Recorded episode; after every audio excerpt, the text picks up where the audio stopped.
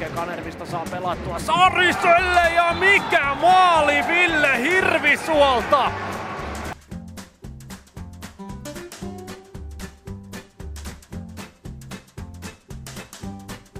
Johtuuko se sitten valmentaja huonoudesta vai mistä johtuu, että mä saa sytytetty tota jengi nyt? Et...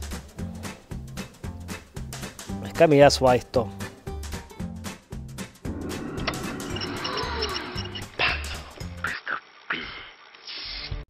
Tervetuloa kuuntelemaan Pääkallo Extra podcastia. Studiossa tänään meikäläinen eli Jaakko Tiira ja pastori Joel Siltanen. Hyvää päivää. Tosiaan Helsingissä on aika aurinkoinen keli ja ollaan tässä jo ihan kesävaihteella, mutta mennään vielä tuonne muovipallomaailmaan jonkin verran. Ja kausi on loppunut jo hyvä aikaa sitten, mutta vielä jonkin verran on sellaisia aiheita, mitä voidaan hyvinkin pistää pakettiin. Ensin vähän ajankohtaista aihetta, joka liittyy enemmänkin tähän huhumaahan ja siitä muutama pieni nosto. Huhumaahan on edelleenkin kohtuullisen aktiivinen, että vieläkin tapahtuu siirtoja, ennen kuin sitten tulee jossain vaiheessa keskikesän vähän kylmempi jääkausi todennäköisesti. Sitten käydään meidän kausiennakoita läpi vähän sillä ajatuksella, että miten tässä oikeasti kävi ja mitkä joukkueet mahdollisesti ohitti nämä odotukset, tai ylitti odotukset ja mikä mahdollisesti alitti sitten odotuksia ja vähän, että miksi näin kävi.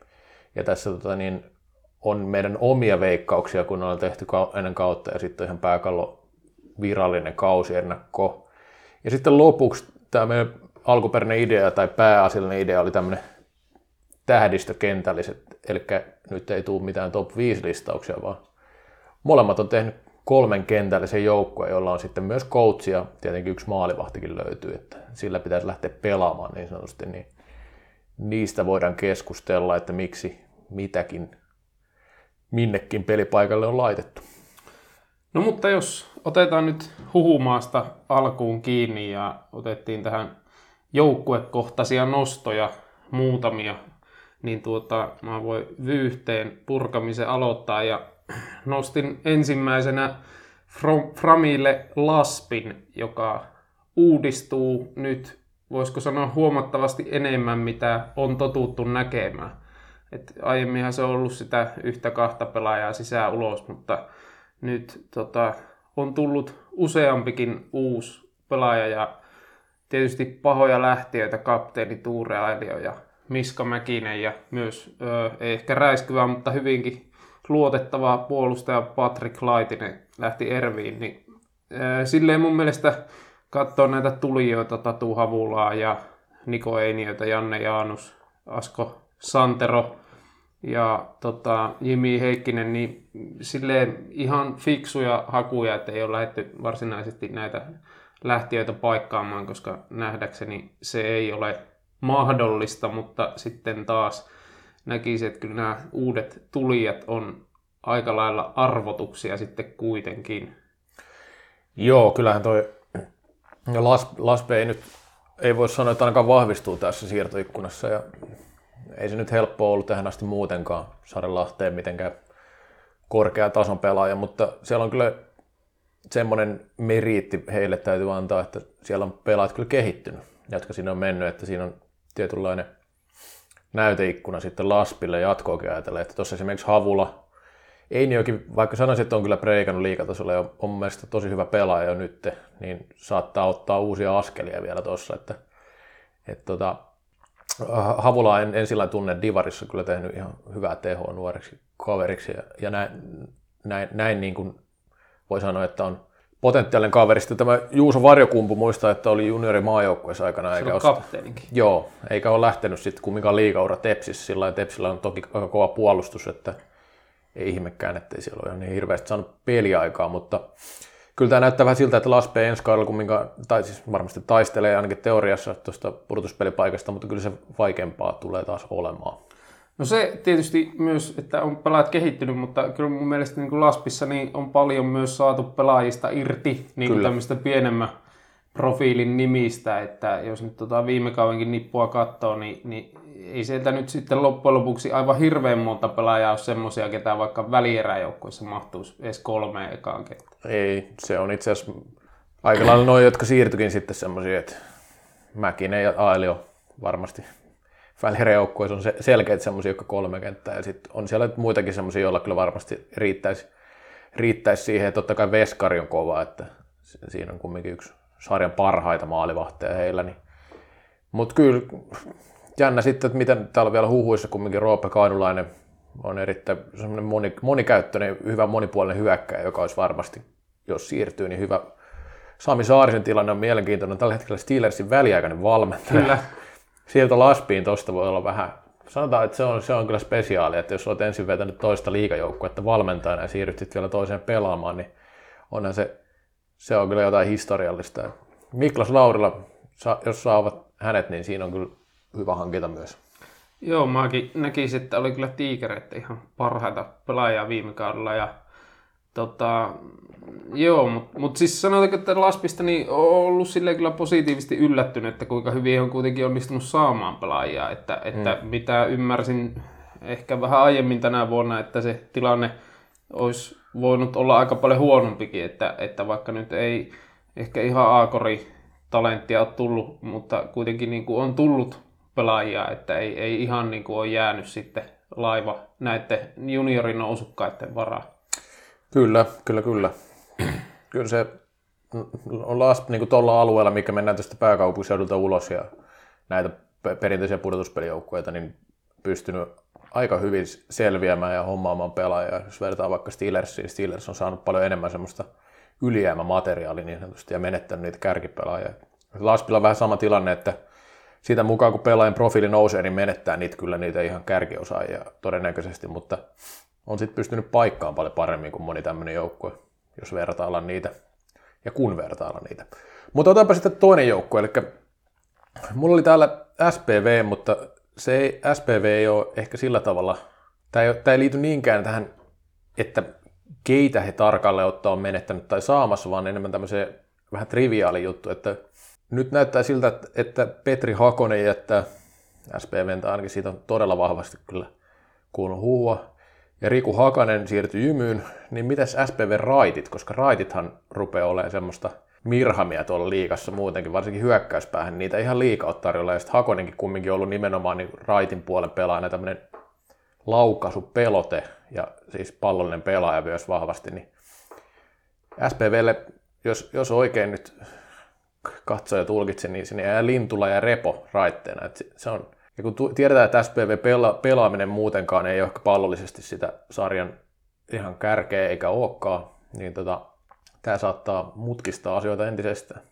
Joo, ihan hyvä nosto. Toki pitää niinku historiakirjoja kaivaa sen verran, että silloin kun SPV ne ekat mestaruudet voitti, niin ei siellä silloinkaan kyllä tainnut olla montaa raittia, koska Matti Tauroma ja Jori Isomäki sillä ekalla ja Hakonen sitten myös, mutta... No e, olihan siellä tota, niin, maajoukkue ykköspakki.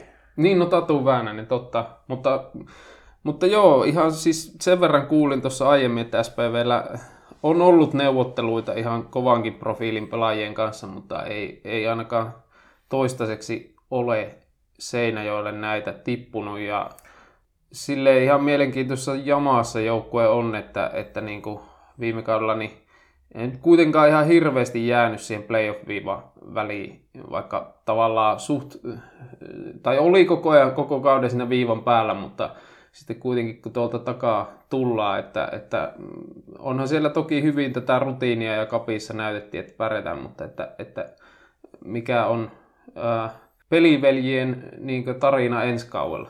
Joo, ja siis piti lisätä vielä, se jäi, että edellisellä kaudella myös Tommi Hakala jätti joukko, joka oli sitten raitihyökkäjä. Nyt, nyt Nurmoonhan on mennyt tästä kaksi, kaksi ihan pätevää raittia. Että, että... Ja taisi itse asiassa silloin Nurmoon mennä vuotta aiemmin myös nämä junioripelaajat Matias Mäenpää, Eetu Puntanen molemmat raitteja myöskin. Että...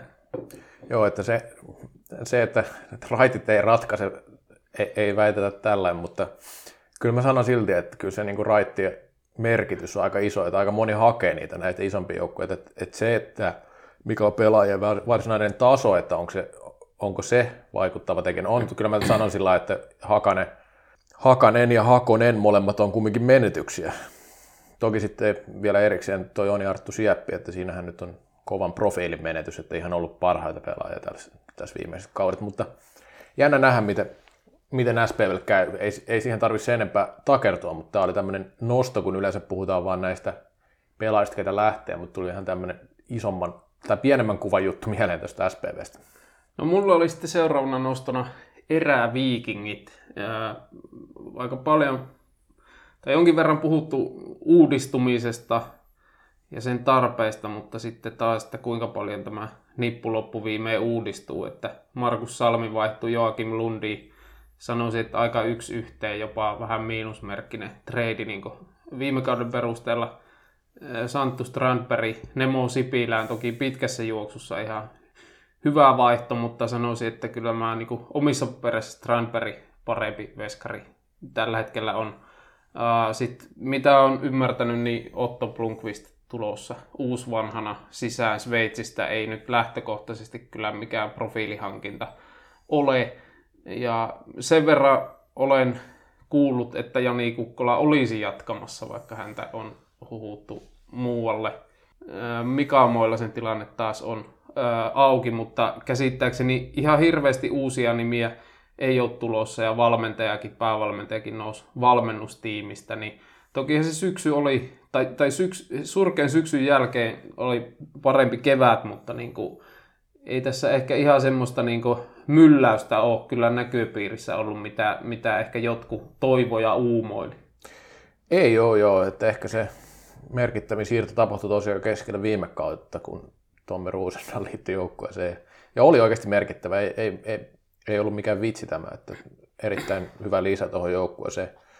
Jännä nähdä tosiaan, kyllä tuolla jotain huhuja on, mutta en näe noista No Kevin Söderling totta kai, jos palaisi Ruotsista, niin siinä olisi kyllä kova nimi, mutta muuten täytyy sanoa, että ei tuossa niinku sellaisia nimiä ole, mikä nyt heilauttaisi ihan hirveästi suuntaan tai toiseen. Tuosta Kukkolasta on kuullut saman, että jäisi jäis kuitenkin Ervi ja Tuomas Ahohen jäi, se oli tosi tärkeä tuota pelaaja heille tässä vaiheessa. Moilasen tilanne on auki, ei, mutta Moilasen tilanne on ollut monesti aiemminkin auki, että se, se ei ratkaise mihinkään mä en, mä en kanssa näe, että se nyt hirveän iso heitto olisi mihinkään suuntaan sinänsä, että, että kyllä se niin kuin, enemmän se tulee siitä, että kyllähän tuossa joukkueessa sitä viime kaudellakin oli jo sitä potentiaalia pelata kumminkin sillä tavalla vähintään, että pääsee pudotuspeleihin.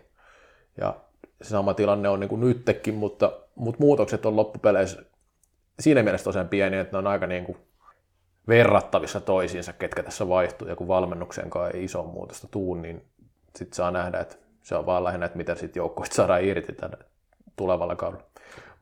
Mutta onko sulla tähän vielä jotain? Mä voisin nimittäin ottaa Aasin sillä jo seuraavaan aiheeseen. Niin, no ehkä lähinnä vaan se, että kun noita er- eräviikinkien ulostuloja tässä välillä lukee, niin aina se syy tahmeuteen tuntuu löytyvän sieltä seuraa ulkopuolelta, että ehkä tässä on menty sitten samalla linjalla.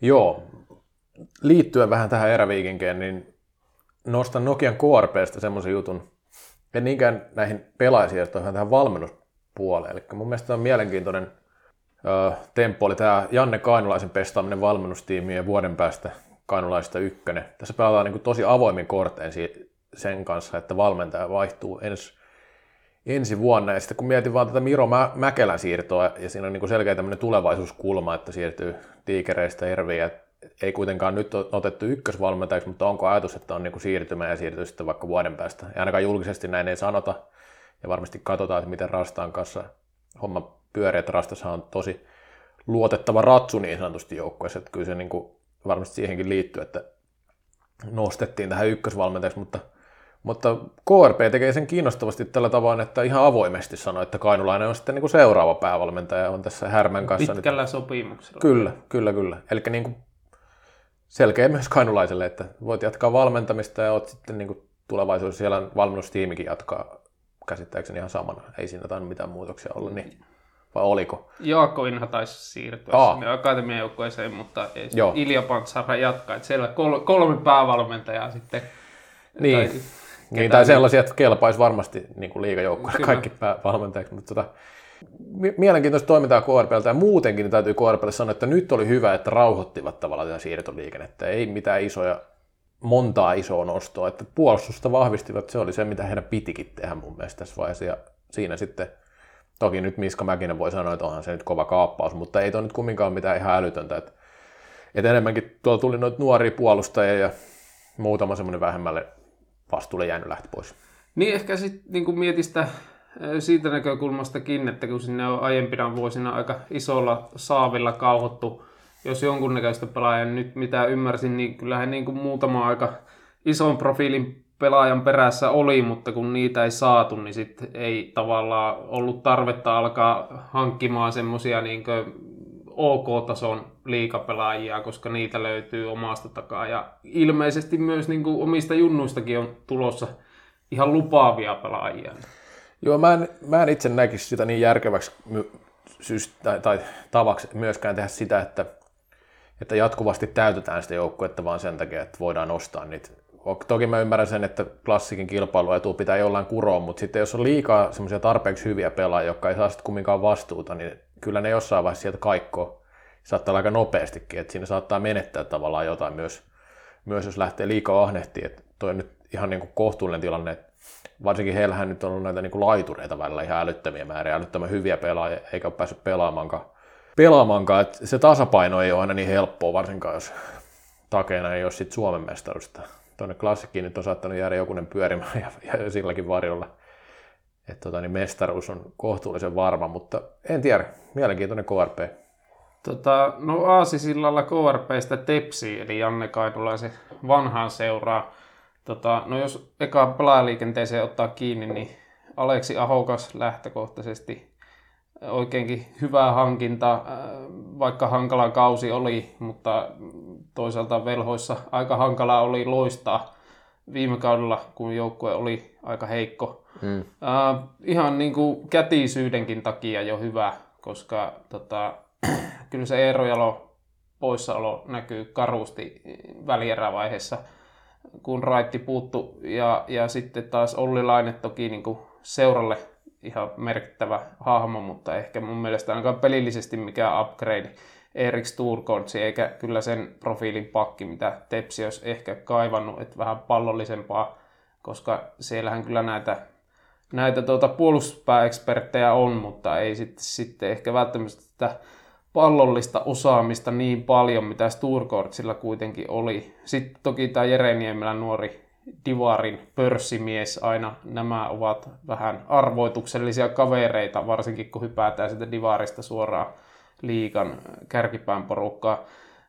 Vahviketta tuli, mutta tuliko sitä nyt riittävästi, niin en ole ihan varma, koska kyllä mun mielestä tuossa playerisarjassa Oilersia näkyy, vastaan näkyy se ero semmoisessa niin pallollisessa yksilötaidossa. Te, Tepsillä on hyviä kollektiivisia sählyn pelaajia, mutta, mutta kyllä se niin näki, että iso työ oli aina luoda niitä maalipaikkoja, kun taas sitten niin kuin Oilers pystyi ehkä vähän enemmän niin kuin nojaamaan yksilöihin. Ja sitten jos nyt tuohon valmentajakuvioon vielä, niin se mitä nyt ymmärsin, niin korona on koetellut tepsiä ja tässä va- vaihdettiin vähän edullisempaan valmentajaan, joka toki on seuralla sitten myös, myös enemmän töissä. Raatarilla sitten mitä on kuullut, niin pidetään ihan hyvänä tyyppinä ja innokkaana sählymiehenä, mutta sitten taas niin kuin, ehkä tämä lähtökohta ei kaikista otollisin ole, koska aika ohkaisilla näytöillä tulee. Ja tiedän senkin, että Kainulainen oli hyvin pidetty niin, niin silleen niin hankala paikka tavallaan lähteä tuosta jatkamaan, etenkin kun kuuluu vahvasti tähän Kytöhongan klaaniin, eli urheilujohtajan. Niin, joo. Itse asiassa tässä voisi vois kyllä ihan kaikista jo tässä vaiheessa sanoa näistä klassiin kovimmista haasteista, että mikä joukko ei merkittävästi vahvistu. KRPstä sanoi, että vahvistuu, mutta jos Henttonen lopettaa ja Kouvonen lähtee, niin sitten se rupeaa olemaan aika plus-minus nolla tilanne, vaikka Mäkinen sinne siirtyykin, että kyllähän nuo nuoret pakit on toki niin kuin hyviä vahvistuksia, mutta ei, ei se korvaa sitä kokemusta, mitä esimerkiksi Kouvosella on tai Henttosella. Mutta tähän Tepsiin mentäisiin, niin joo, Tepsi joutuu totta kai niin kuin myös sopeutumaan tähän tilanteeseen, että eihän tuolla nyt tällä hetkellä niin kuin ainoastaan, joka näyttäisi jossain, tai siis eniten vahvistuu tällä hetkellä mun mielestä happea, jos katsoo ihan Kyllä, puhtaasti joukkueesta. Samaa mieltä. Että eihän nämä niin kuin muut top 8 joukkuetkaan, niin ei täällä näy mitään ihmeellistä muutosta. No klassikista nyt voi tietenkin sanoa, että kun saa maailman parhaan puolustajan, niin kyllä se nyt vahvistuu siinä vaiheessa, että ei se ei Savosen tota tulemista nyt voi mitenkään vähäte, niin kuin sivuuttaa tai vähätellä. Että vaikka klassikko on to, loppupeleissä tosi vähän hankkinut pelaajia, sanotaanko viimeisen kolmen, neljän vuoden aikana. Sinne ei ole tullut juurikaan uusia pelaajia. Niin sitten sit jos he hommaa jonkun uuden pelaajan, niin se on yleensä tämmöistä niin kuin savostasoa, että ei sinne hommatakaan ketään niin kuin, tupipurjoita, että, että niitähän sieltä tuntuu löytyvän ja sitten säteilevän noihin muihin seuroihin, seuroihin ihan hyvin tässä, niin kuin näyttäisi nämä Steelersit ja muutamat muut joukkueet yrittävät ottaa niitä pelaajia, jotka jää sitten yli tuolta. Mutta niin, mitä tuohon Tepsiin tulee, niin joo tosiaan tuo sopeutus tuolla talousmielessä, niin se on varmasti niin kuin se on vaan niin kuin realit, realiteetti tässä ajassa, että ei sille mitään voi. Että, että miten sitten ideologisesti onnistuu näillä pelaajilla, tai miten niin peli-ideologisesti onnistuu tuo suoriutuminen jatkossa, niin sen, sen saa nähdä, mutta ihan kiinnostavia, en mä, siis Niemelä en, en sillä tiedä, mutta puolustajan paikalta on tehnyt aika hyviä tehoja Divarissa kyllä. Se ei vielä välttämättä sano paljonkaan, niitä on Divarin tehopakkeja, niin on nähty liikas aikaisemminkin, ja se ei välttämättä ole vielä tarkoittanut ihan mitään suurta menestystä, vaikka on ollut vähän heikommissakin jengeissä mukana näitä. Tota, Jaakko Hautamäki mielenkiintoista palaa nyt liikaan taas. En osaa yhtään sanoa, että minkä, millä tasolla on pelannut nämä kauden divarissa on ikää kumminkin jo päälle 30, siinä on kumminkin kokemusta mukana ja on hän, hän niin kuin parhaimmillaan ollut tosi, tosi hyvä liikapelaaja. Sitten tota, muuten niin kyllähän tuo Tepsi myös menetti, että Kinnunen kumminkin hyökkäjänä, sentterinä jonkin verran, tai on ollut käyttö, käyttöä, vaikka ei nyt sitten kumminkaan löytynyt semmoista oikein kunnollista paikkaa. Paikkaa Sturkods on paha menetys ja tuo varjokumpu nyt on ihan selvä, että lähtee lainalle, niin käyttö ei ilmeisesti hirveästi ollut ja Ollikainen nuori kaveri. Toikin on vähän loppupeleissä aika plus minus nolla, voi sanoa, että Ahon, Ahokkaasta aika paljon kiinni, että meneekö toi plusmerkkiseksi sitten lopulta. Mm. Et, et, tota, niin voi sanoa, että siinä on se, se X-faktori, että jos toi Laine Sturkods on suurin piirtein sama, paitsi että Laine on, on hyvin erilainen puolustaja. Että niin kuin se, siitä on niin kuin paha lähteä sanoa, että kumpi näistä nyt menee. Sitten tuosta Niemelästä nyt on, on täysin jokerikortti mun mielestä, mutta Ahokas on nyt semmoinen, joka on liikas onnistunut, että jos pystyy sen raiti hyökkään tekemään hyvä teho, niin kyllähän tuohon Tepsin niin kuin hyökkäyspään pelaamiseen varmasti jotain tuo. Tota, mulla oli vielä tässä nostona yksi, se oli velhot, mutta ehkä sitä ei nyt tarvitse tässä puida, että siitä tulee varmasti meille artikkelia, että tässä tuli kumminkin aika laajasti näitä, näitä asioita, että voidaan mennä seuraavaan aihepiiriin, koska kaikki tietää, mitä velhoissa nyt tällä hetkellä tapahtuu, jotka nyt sählyä seuraa, mutta tota, niistä jutuista voi lukea sitten vähän paremmin pääkalvosta, kunhan saadaan juttua. Heikon, heikolta näyttää. Heikolta näyttää, sanotaan tässä vaiheessa, mutta se nyt ei, jos on vähänkin näitä huhumaita seurannut, niin se ei tule yllätyksenä kellekään. Ehkä miesvaihto.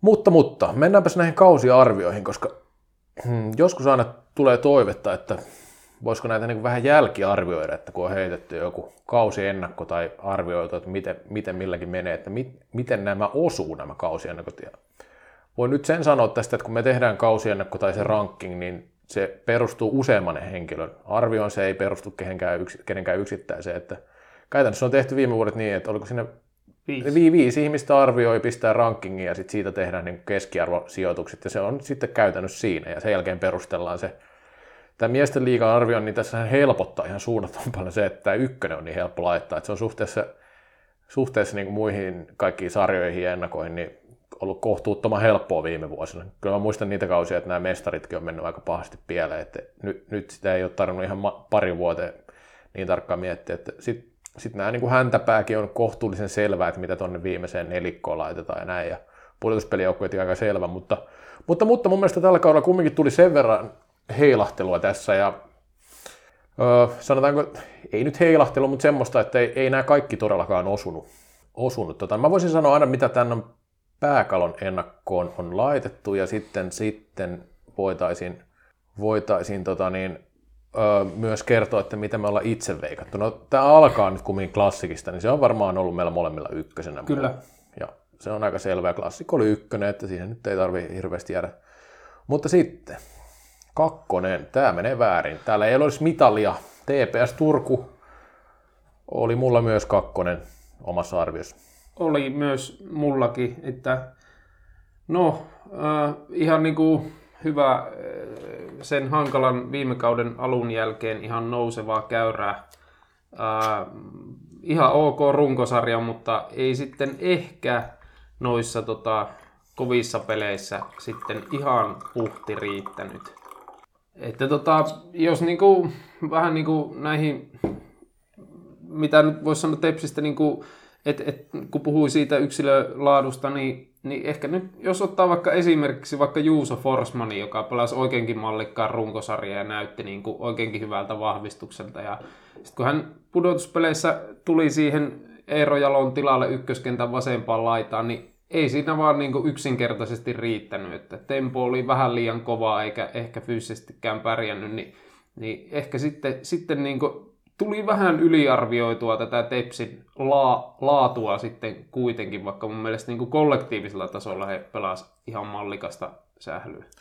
Niin, se on vähän, mun mielestä kun tuo, tuo klassikko vetää tätä laivaa kumminkin vahvasti eteenpäin sillä niin kokonaisvaltaisella pelillä, että se on sekä, sekä se puolustus että hyökkäys, niin, niin kun Tepsillä ei ole ne kaikki elementit lähellekään mintissä, ja sitten varsinkin siinä hyökkäyspelissä on paljon tekemistä, niin, niin on jäänyt mun mielestä vähän niin kuin varsinkin Oilersin kel- kelkasta ja kyllä niin kuin myös KRP, johon palataan myöhemmin, myöhemmin niin kuin siinä hyökkäyspelissä nimenomaan. Et puolustuspelissä Tepsi edelleenkin on aika lailla sitä niin klassikin taso aika lähellä sitä, mutta sitten laatu, pelaalaatu, sitten kun pallollisen pelin laatu, niin siinä jää mun mielestä, että sinänsä Tepsi on yksi näistä, jotka ei onnistunut tällä kaudella mun mielestä. Että neljäs on neljäs Kyllä toki meni välieri, ei nyt mikään iso epäonnistuminen, mutta mun mielestä ilman mitalia tällä kaudella, niin kyllä sitä voi pettymyksenä pitää. Sillä ajatellaan, että joukkue kumminkin jonkin verran vahvistunut tässä viime vuosina siitä hopeamitallista lähtien. Mutta mennään eteenpäin, koska näihin voi jäädä jumiin pitkäksi aikaa. Eli Oilers Espoo kolmas. Tämä nyt ei tietenkään hirveästi heitä, että kakkoseksi, kakkoseksi ylsi, mutta tota niin, meikäläisellä oli tämä myös kolmonen.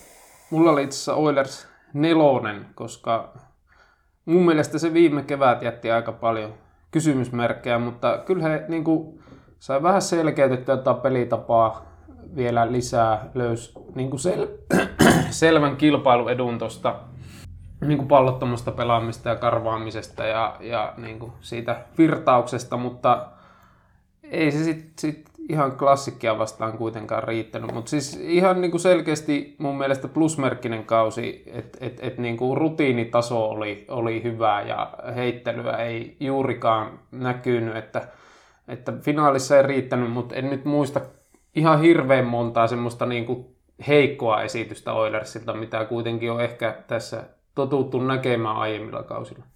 Joo, ja siis Oilersihan, kauden alla Oilersissa oli semmoinenkin erikoinen kysymysmerkki, että hehän sen edellisen kauden vähän pilasilla harjoittelemisella tai kuormitti pelaajia liiaksi. Kyllä. Ja sehän jätti paljon kysymyksiä. Sitten toinen iso kysymys kauden alla oli, mikä itse asiassa ratkesi sitten kumminkin yllättävän hyvin, oli tämä sentteriosasto. Ja sitten Tuomas Iiskola pelasi sentterinä tosi hyvän kauden, ja sitä ei kyllä moni osannut odottaa, ei siis oikeastaan kukaan osannut odottaa ennakkoa, että ehkä he itse osas Espoossa odottaa, mutta täytyy sanoa, että ei niin kuin ennakkoa ajatellen, niin kyllä mulla ainakin tuli tosi, tosi isona yllätyksenä, positiivisena yllätyksenä, että Tuomas Inskola oli näin hyvä, hyvä tällä kaudella, kun muistaa, että miten kumminkin lähti Suomesta, niin, niin ei ollut ehkä nouseva, tai ei ollut nouseva käyrä enää siinä vaiheessa. Ei, vaan, ei, ei ollut. Että toi, niin, tämä oli iso plussa ja Oilersilta niin kuin pieni parannus tuohon, mutta kyllä niin kuin mitalikolmikko on aika vahvasti oli ehdolla ja oli sitten lopulta kolmas, niin, eikö siis toka, niin oli se hieno suoritus kumminkin kohtuullisen nuorelta joukkueelta. No sitten, sitten tuleekin tämä yksi isoimmista periaatteessa epäonnistuista. Toisaalta, toisaalta epäonnistu, toisaalta ei. Täällä on West End Indians, Espoo, arvioitin välieri neljänneksi. Mulla oli sen nelosena, sulla taisi olla vielä korkeammalla. Mulla oli kolmantena. Joo, ja täällä siis es, Indianshan on siis loppusijoituksessa kuudes, eli sillä nyt ei periaatteessa ole mitään väliä, tippu puolivälissä, mutta, mutta oli kuudes runkosarjassa. Todella kaukana kärkikolmikosta tai nelikosta, voi sanoa. No jos ajatellaan tätä runkosarjaa, niin jäi 15 pistettä tuosta nelostilasta, että olisi ollut kotietu purtuspäin. Että kyllä se niin kuin, siinä on se ero. Ja tämä oli itse asiassa aika, tämä on aika hyvä tämä runkosarjan saadetaulukko suhteessa siihen, että mitkä nämä oli nämä tasoerot sitten puolivälierissä, koska tässä meni kärkinelikkohan meni jatkoon, jatkoon tota, niin että ainoa, joka pisti niin hyvin kampoihin, oli Happe KRPlle, ja Happe oli sattumassa just viides, silloin nelonen ja vitonen kohtas, niin tota, sittenhän nämä loput oikeastaan jyrätti. Niin, tuo, tämä Indiansin kautta on paljon tullut pohdittua ja ehkä sanoisin näin, että varmasti niin kuin, kun he, heillä oli mun mielestä hyvä, todella hyvä heidän mittareilla se edellinen kausi ja, ja niin kuin pelitapa toimia ulos mittas moneen pelaajan taitoa. Ja sitten kun tulee nuoria nouseva ryhmä, niin ehkä sitten minä mukaan lukien vähän yliarvioin sitä niin pelaajien potentiaalia ja, ja oletin, että he niin ottavat niitä steppejä eteenpäin, niin kuin Teppo Salot ja kumppanit, Nikolait ja näin, mutta niitä steppejä ei sitten tullut ainakaan mitenkään merkittävästi. Ja sitten olihan heillä toki paljon loukkaantumisia, mistä mihin myös päävalmentaja Timone otti kiinni. Ja, ja sitten niin kun mietin sitä Oilers-sarjaa, niin, niin kyllä minusta siinä niin pelasi äh, suht hyvin niin kuin, silleen, niin kuin, pysty neutralisoimaan Oilersin vahvuuksia, mutta sitten ne, niin kuin ne hetket, äh, kun se vaikka 4-1 hävisi, niin on selvästi huonompi joukkue, mutta kuitenkin se sarjassa oli paljon hetkiä, jotka olisi voinut kääntää sitä vähän eri suuntaan, ja niissä Indians oli järjestäen huono ja, ja tota, suli, kun taas Oilers paino kaasua, niin kyllä siinä mun mielestä, vaikka puhutaan, että runkosarjalla ei ole enää väliä, kun tosipelit alkaa, niin kyllä siinä sarjassa mun mielestä vaan näkyy se, että toinen joukkue on pelannut niin kuin kovalla rutiinitasolla voittanut ja toinen on sitten alisuorittanut tai, tai ei ole ainakaan onnistunut. Joo, ja, joo, ja täytyy sanoa se, että itse tämmöistä löyhää teoriaa siitä, että mikä on tämmöisiä niin kuin isompia joukkoja tai mikä on vähän pienempiä joukkoja, niin tässä on henkisesti ehkä sanoja ja sitten niin näin suoritustasolta tässä, niin Indians on vielä kumminkin siinä, on niin puolivälierä joukko ollut monta vuotta ihan selvästi, mutta sinne välieriin eteneminen ei ole kovin helppoa sitten kumminkaan. Että kyllähän tuo niin tuossa tippu kumminkin kovia rutinoituneita joukkueitakin happeita ja SPVtä pois tuossa vaiheessa. Ja niin kuin sanoit, niin kyllähän Indians hyvin haastoi mun mielestä Oilersi, että ennakko-odotuksiin nähden mun mielestä paremmin jopa kuin Huomattavasti paremmin. Huomattavasti paremmin kuin miten runkosarjassa pelasi, mutta sitten toki, toki oli loukkaantumisia – aina voi niiden taakse mennä. Toki saivat sitten pudotuspeleihin näitä parhaita pelaajia mukaan, mutta, mutta, mutta sitten sit totuus on kuitenkin se, että kyllä niitä loukkaantumisia niin kausi, kyllä ne aika tasan sitten lopulta menee jossain määrin. Että kyllä niitä loukkaantumisia monesti tulee muillekin. Että ja sitten... sit, sit siitä voi aina, tai niin kuin mä oon taipuvainen ajattelemaan, että ei ne loukkaantumista pelkästään huonoa tuuria ole. Ei olekaan, se on ihan totta. Ja just niin, totta kai voi ajatella, että miltä tahansa joukkueelta nyt, jos ottaa parhaat pelaajat pois, niin ne on kaikki huonompia siinä vaiheessa. Totta kai se menee niin, että eihän se, se, että jos joku sanoo, että vaikka klassikilta niin ottaisi ykköskentän pois, niin se ei olisi niin hyvä. No totta kai se on niin, että jos otat, mutta otat miltä tahansa se ykköskentän pois, niin se on aina paljon huonompi joukkue. Että ei se nyt niinku, se ei sitä, se ei niinku tavallaan ole se syy siihen, miksi joku joukkue menestyy pelkästään. Mutta tota, kyllä täytyy sanoa, että Indiansilla nyt varmaan ehkä heillekin tuntuu olevan parempi se, että ei hirveästi odoteta, koska ainakin vielä on tämmöinen altavasta joukko enemmän ehkä ollut, että et ei, ei ottanut tosiaan semmoista steppiä kumminkaan. Ja toki heille on nyt paha toi, että kumminkin kuudes, kuudes oli ja kakkonen ottaa, kun haluaa Espoo paikallispeli. Tavallaan on edes heille ihan sopiva vastus, mutta, mutta sitten taas toisaalta niin vähän kärsiikin siitä, että jos tulee aina tämä paikallis niin vastus, jos ajattelee, että Oilers on kuitenkin tosi kova jengi, niin, niin siinä, siinä mielessä niin kuin, mm, heille ehkä on niin hyvä se, että Oilers ottaa vakiona tuon Espoo Espoo Derby. Toki, niin kuin sanoit, sanoitkin ja sanoit itsekin, että pystyy haastamaan, mutta, mutta tota, niin, olisiko sitten pystynyt haastamaan paremmin, paremmin tota, niin, runkosarjan kolmosta, niin tepsiä, en tiedä. Se on, se, sitä, sitä, nyt on ihan turha tavallaan spekuloida, mutta mietin vaan sitä, että kun tulee noin paikallisväännöt, niin onhan siinä oma hekumansa, mutta, mutta sitten taas Oilers kumminkin on niin, niin kova joukko, että onko liian mm, kova joukko. Kyllä. Joo, en usko, että Indiassa olisi kyllä yhtäkään näistä neljästä. En usko myöskään siihen. Pystynyt haastamaan. Et, et tota, Mutta mut kyllä, kyllä niinku, ehkä niinku, jos summaa, niin pettymys oli kyllä, mutta myös niinku, täytyy niinku, ottaa myös näin niinku, toimittajana omaan piikkiin, että kyllä niinku, odotuksetkin lähti laukalle. Joo, ja, mutta toi on tavallaan semmoinen aika normaali reaktio, että odottaa, että semmoisia steppejä tulee, mutta kuinka nopeasti, nopeasti niitä lopulta sitten tulee, että tuossa on kuitenkin monta joukkoa, jotka kilvottelee tuosta, tai tuohon nelikkoon pääsemisestä. että kyllä se vaan se, että sinne nelikkoon pääset runkosarjassa, niin on se aika tärkeä juttu ollut tässä. Varsinkin huomaa, että tuo top nelikko on kuitenkin selkeästi ollut edellä, että se vaatii niin tosi tasaista kautta, että pärjää. Mutta sitten Nokia KRP. Sanotaan, että ehkä toisiksi positiivisin yllätys tällä kaudella, siis KRP-esitys. Ehkä jossain määrin jopa positiivisin monella tavalla, siis ajatellaan sillä että kuinka hyvin pääsi niin tuonne kärkeen kiinni. Vitoseksi oli tässä meidän kausiennakossa arvioitu. Itsellä oli KRP myös viidentenä, ja taisi sullakin olla. Oli. Ehkä niin kuin, mun mielestä, kun mä mietin tätä vähän pite, pidemmältä aikajaksolta ja äh, sitten sit tätä niin kuin härmäaikaa, niin se eka kausihan tuli aika puskista, kun he oli pronssilla ja siinä nyt silleen niin kuin voisi sanoa, että myös oli otollinen sauma yllättää, koska niin kuin liikan muu, muu klassikin kärki haastajoukon taso oli aika, aika heikko siinä vaiheessa, mutta tota, sitten sit se seuraava kausi niin oli pettymys ja taas viime kausi niin oli vähän semmoinen, että oli parempaan päin, mutta, mutta kuitenkin niin kuin se suoritustaso heitteli paljon ja sitten niin näki siinä kolmen peli puolivälierässä Stepsia vastaan, että, että ei se heidän niin pelitapaa oikein tuossa pudotuspeleissä kanna. Ja siitähän, kun juttelin Nokia-laisten kanssa se yhteen juttu, jonka tein, niin sanoivat samaa, että, että olivat panneet merkille, että, että tällä näätärokilla päästään puolivälieriin, mutta ei siitä pitemmälle, niin, niin että pystyivät niin sitä pelitapaa uudistaa,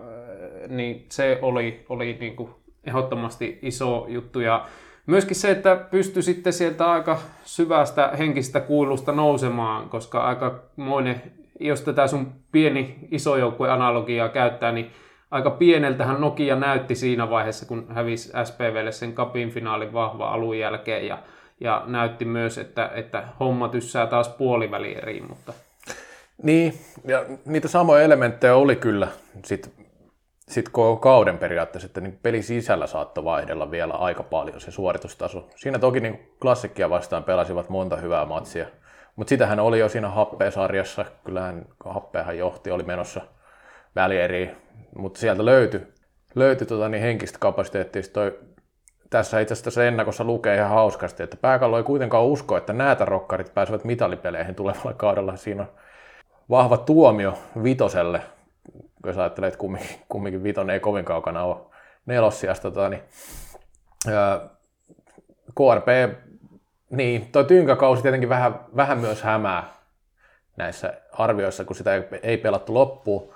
Mutta kyllähän tuo KRP, niin kuin sanoit, tuo pelitavallinen muutos vaikutti tähän lopputulokseen aika paljon. Ja totta kai tuo niin materiaali edelleenkin on, on tarpeeksi hyvä just itse asiassa tuohon niin kärkikolmikkoonkin niin kuin, ihan hyvin, siis hyvin, erittäin hyvin riittää tuo materiaali, että ei siis sinänsä olisi voinut olla vaikka finaalissa, jos olisi mennyt vähän eri tavoin noin välier. Parit.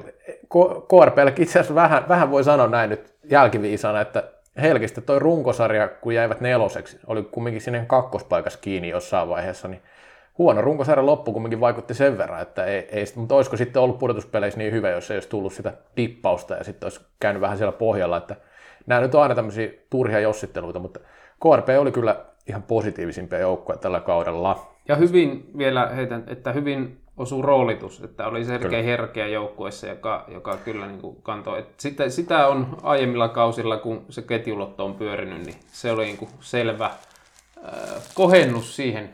Joo, ja just tämä ketjulottohan oli tuossa arvioissa nostettukin, niin, niin se, se loppui ja se oli kyllä, tässä pitää antaa valmentajalle kreditti, että siellä nyt sitten päädettiin. Ja sen tiedän, että siihenkin oli niin kuin kiinnitetty huomiota ihan, että, että se ei, ei vaan niin, että, että se oli niin kuin tietoinen valinta.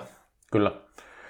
Mutta sitten yksi suurimmista epäonnistujista viime kaudella oli tietenkin Erä Viingit, joka ei ole pudotuspeleihin päässyt. Se oli ennakon kutone, oli mulla kutone, taisi olla sullakin kutone. Oli. Uh, tässä tulee varmaan ehkä eniten se, että miten toi tynkäkausi ehkä jollain tavalla myös, myös vähän hämäs. Että Ervihan oli runkosarjassa tosi hyvä edellisellä kaudella.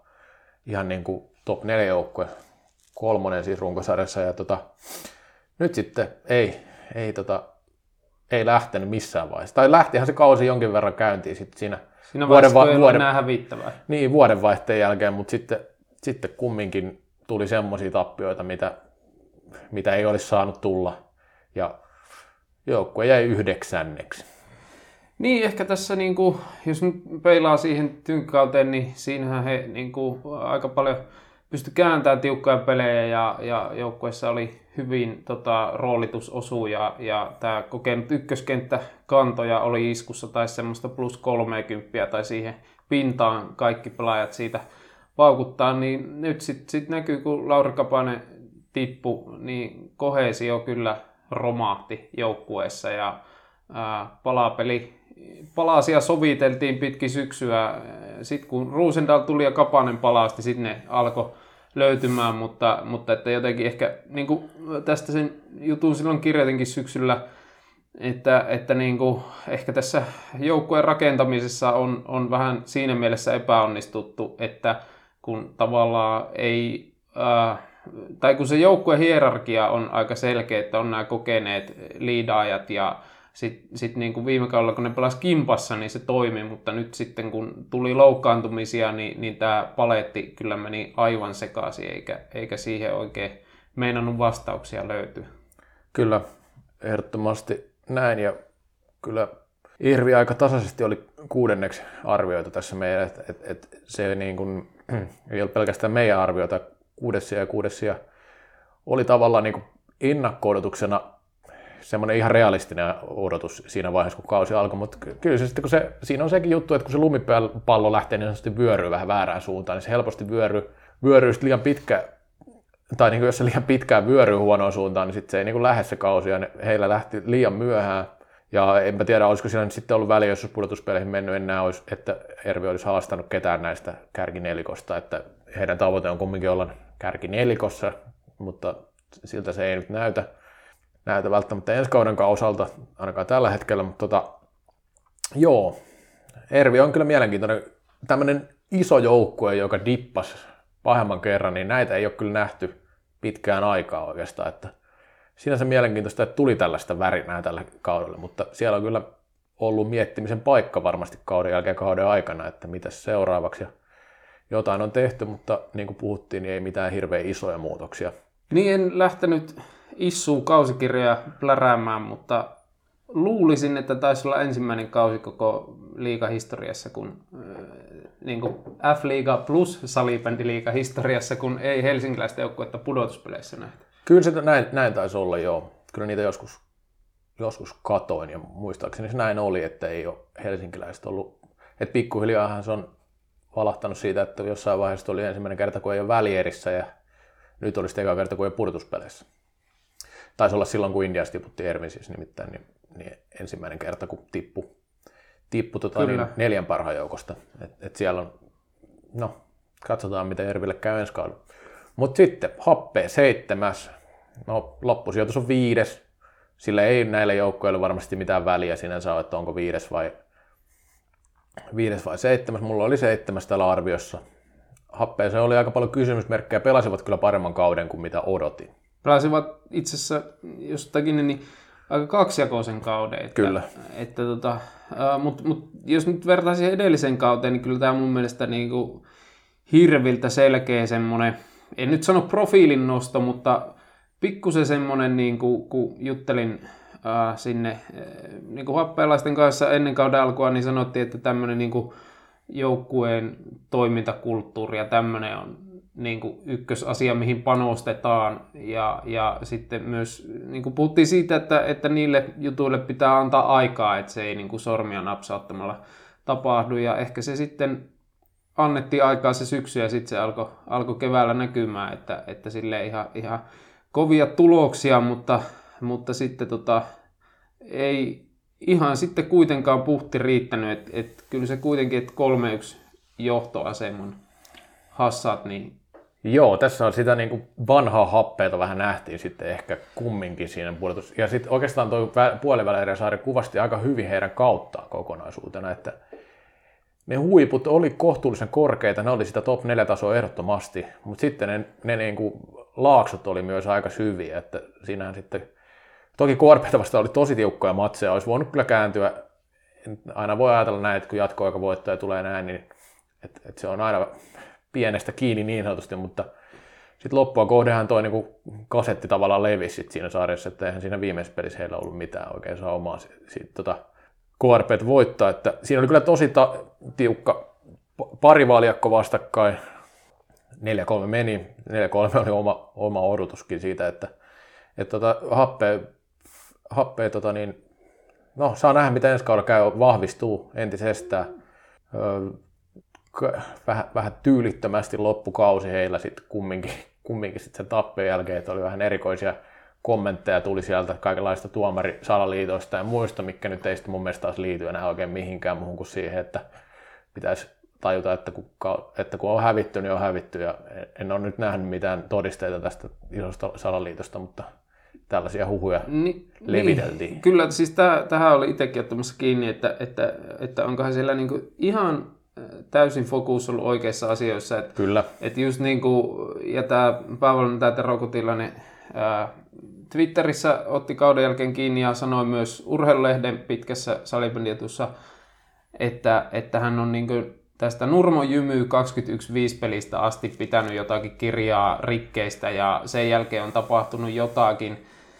Ja sitten kun kuitenkin niin kuin muistellaan sitä Seppo Pulkkisen happeita, niin siellähän ei kyllä tämmöisiin asioihin keskitytty, että sehän oli kyllä, niin kuin, ja mitä on ymmärtänytkin, niin Seppo kyllä piti kiinni siitä, että fokus on oikeissa asioissa ja, ja, ja tota, semmoinen niin huono häviäminen ja turha, purnaaminen jää, niin, niin, niin sit siinä varmasti, vaikka en, niin, niin tai niin kuin mun mielestä niin Peter Kotilainen kyllä sinällään ihan oikeisiin asioihin otti kantaa, että et aivan karseihan se linja oli niissä viimeisissä peleissä ja finaaleissakin nähtiin, kun tuomaripari vaihtui ja sitten kentällä sai roikkua ja repiä ja hakata niissä kahdessa viimeisessä pelissä, niin kyllä se niin kuin pelin tasoon vaikuttaa tosi paljon, varsinkin puhutaan tämmöistä aivan niin kuin kärki, tai aivan niin pallollista huippuyksilöstä, kuten Peter Kotilainen, mutta sitten kuitenkin niin isossa kuvassa, että kuinka paljon tämmöisille jutuille kannattaa antaa arvoa, niin, niin, niin sitä varmaan kannattaa Yväskylässä tässä kesän mittaan pohtia. Joo, ehdottomasti siis Peterin ulostulo, vaikka siinä oli kaikenlaista rosoa, niin se, sitä, sitä en sinällään suomi niin paljon, mutta se, että jos valmennusjohto lähtee tämmöiseen keskusteluun mukaan, niin siinä on mun mielestä ongelma, että siinä pitäisi niin kuin valmentaja pitäisi nimenomaan ohjata sitä laivaa sillä tavalla, että ei keskitytä epäolennaisuuksiin. Ja se on mun mielestä vähän ongelma, että, että tota niin, just niin kuin Seppo Pulkkisen nostit, niin Seppo Pulkkinenhan oli mestari, Happe on kumminkin tunnettu vähän semmoisena taiteilijaporukkana, että siellä on aika moista persoonaa, niin siihen, niihin liekkeihin ei kannata ampua ainakaan lisää bensaa, että sitä enemmänkin pitää pystyä tyynnyttelemään ja ohjailemaan sillä tavalla, että, että siitä saadaan se paras tulos irti, että, että siinä, siitä jäi pieni kysymysmerkki, että mitä tulevaisuudessa, mutta ei jää siihen happeeseen enää pidemmäksi aikaa. Seinäjoen peliveljet, kahdeksas oli mulla, taisi olla kaikilla kasi, ja kahdeksas oli lopulta, että se ei nyt heittänyt sitten niin kuin käytännössä ollenkaan. Niin, hyvä. Ei kun anteeksi, SPV oli, oli itse asiassa seitsemäs. Tämä olikin, mä, mä en muistanutkaan, että SPV oli siis Totta. Laspi edellä lopulla. Kyllä, joo. No, kausihan oli siinä mielessä odotetunlainen, että hyvällä rutiinilla pöllytti hän ala pudotuspelien ulkopuolisia joukkueita, sitten taas ei riittänyt parempia joukkueita vastaan. Et se nyt aika niin kuin lyhykäisyydessä ja summattuna meni noin. No joo, kyllä. Ja tästä kirjoitin itse ja tästä paljon puhetta tästä pallollista pelistä, niin se kyllä näkyy, että kyllä se niin, varsinkin tuo kärkinelikon pelilliset avut on nykyään vaan sen verran kovia, että siihen tarvii sitä, myös sitä pallollista osaamista. Että pallottomana SPV edelleenkin on tosi hyvä jengi, jengi että kyllä se, se niin aika selvästi sitten kumminkin tuo tie tyssäs, että ei mun mielestä niin kuin jäänyt sillä arvuuteltava SPVlle, että olivat, olivat niin kuin, toi 7-8 on niin kuin täysin se taso, missä, millä pelasivat koko kauden. Ja Suomen kapin voitto, heille ehkä bonus, ei siinä mitään, mutta kyllä mä uskoisin, että kumminkin toi sarja on tärkeämpi. Että totta kai Suomen kapin voitto on Suomen kapin voitto, mutta, mutta, mutta kyllä tuosta mun mielestä, tai toivottavasti ja varmaan jäikin hampaankolo. Niin musta on kyllä mielenkiintoista nähdä, että minkälaisia johtopäätöksiä Seinäjoella tästä kaudesta vedetään, koska niin kuin, äh, kun on miettinyt tätä pallollista peliä ja varsinkin katso niin näitä välieriä ja finaaleja, niin eihän se pallollinen peli enää ole pelkästään sitä, että, että miten saadaan tuottaa maalipaikkoja, vaan se on myös sitä, että miten ehkäistä, että vastustaja ei pääse vastahyökkäyksiin. Ja tuntuu, että ne hyvät kääntöpaikat niin on kortilla, koska se pallollisen peli laatu ja pallovastuu on niin korkealla tasolla, niin, niin, niin ei, ei mun mielestä pelkällä niin kuin reagoimisella ei enää tänä päivänä pärjää, ja, ja se kyllä niin kuin näkyy tämän kauden SPVssä. Joo, kyllähän toi siis niin sanottu maalinestopeli ja sitä kautta niin pallollinen puolustaminen, mikä liittyy siihen maalinestopelaamiseen tietyllä tavalla. Okei, en nyt suoraan sano, että nämä pelaa pelkkää maalinestopelaamista nämä kärkijoukkueet, mutta se on, Kyllä hyvin, se on huomioitu. Se on, se on tosi tärkeässä roolissa, sanotaan näin. Että mun mielestä juuri tässä niin kuin pallon kanssa puolustamisessa esimerkiksi Oilers jää tosi pahasti vielä jalkoihin, kun puhutaan tuosta klassikista, joka on kumminkin se ihan ykkösjoukkue tässä sarjassa, että jännä nähdä tosiaan, mitä Seinäjoella tapahtuu, että mennäänkö edelleen samalla, samalla. Tuskin siellä nyt ihan hirveän isoja muutoksia, mutta kyllä mä näkisin, että toi kumminkin tuo materiaalikin vähän muuttuu, että sinne tulee niitä uudempia, nuorempia pelaajia. Toki he ovat varmaan tottuneet tuohon SPV-pelitapaan, ei siinä mitään, mutta näkisin, että siellä on kyllä pallollista osaamista aika paljon, että kyllä siihenkin voisi nojata pikkusen enemmän. Että kyllä mun mielestä silloin, kun SPV parhaimmillaan pärjäs, niin kyllä siellä sitä niin pallon kanssa osattiin puolustaa paljon paremmin kuin mitä nykyään. Että, että se tietenkin, että kyllähän siinä paljon maalipaikkoja niin sanotusti tulee, kuin paljon laukoa, mutta siinä kyllä luopuu myös pallosta tosi paljon, että se on se, se, on se ongelma, että, että tota niin, katsotaan nyt miten käy. Niin, tuosta muutama matsi näin, kun heillä, tai juniorikenttä pelasi, äh, niin vaikka ketjuja vähän sekoiteltiin, mutta että kun oli tämmöinen puhdas juniorikenttä, niin kyllä he pystyivät niin ihan ok hyvin pallolla tuottamaan, että et, et, niin kuin kyllä siellä mun mielestä on niin kuin edellytyksiä myös, myös sitä kuulaa hallita ja koittaa vähän organisoidummin peliä rakentaa, mutta eh, eiköhän se Seinäjokisista. Joo, sitten sija yhdeksän ja tänne oli LASP-ennakossa arvioitu. No LASP oli lopulta kahdeksas, mutta se on merkittävä ero tässä, että menetkö pudotuspeleihin vai jatko niiden ulkopuolella. Samalla pistemäärällä vieläpä kuin vuosi sitten. Ky- kyllä, kyllä, että se lopulta riitti ja Tuota, Laspillahan oli tosi hyvä alkukausi, loppukausi jätti paljon kysymyksiä, siis sinänsä, tai ei se nyt jättänyt sinänsä kysymyksiä, mun mielestä ehkä enemmänkin sinne päästiin siihen niin kuin keskiarvotasoon aika hyvin, että se hyvä alkukauden jälkeen tuli sitten jo vähän huonompi vaihe. Toki mun mielestä puoliväliriskin ihan, ihan yrittivät ja pystyivät jonkin verran klassikkia haastaa, että yksi voitto, mutta kyllähän se oli enemmän semmoista selviytymistaistelua. Ihan täysin kyllä, että, että tota, niin kuin se, äh, Jesse Arolla sanoi, kun jututin häntä sen, kun teki neljä maalia siinä toisessa matsissa, niin sanoi, että e- ekassa pelissä yritettiin vähän pelata omaa peliä ja sen jälkeen sitten lyötiin bussi parkkiin.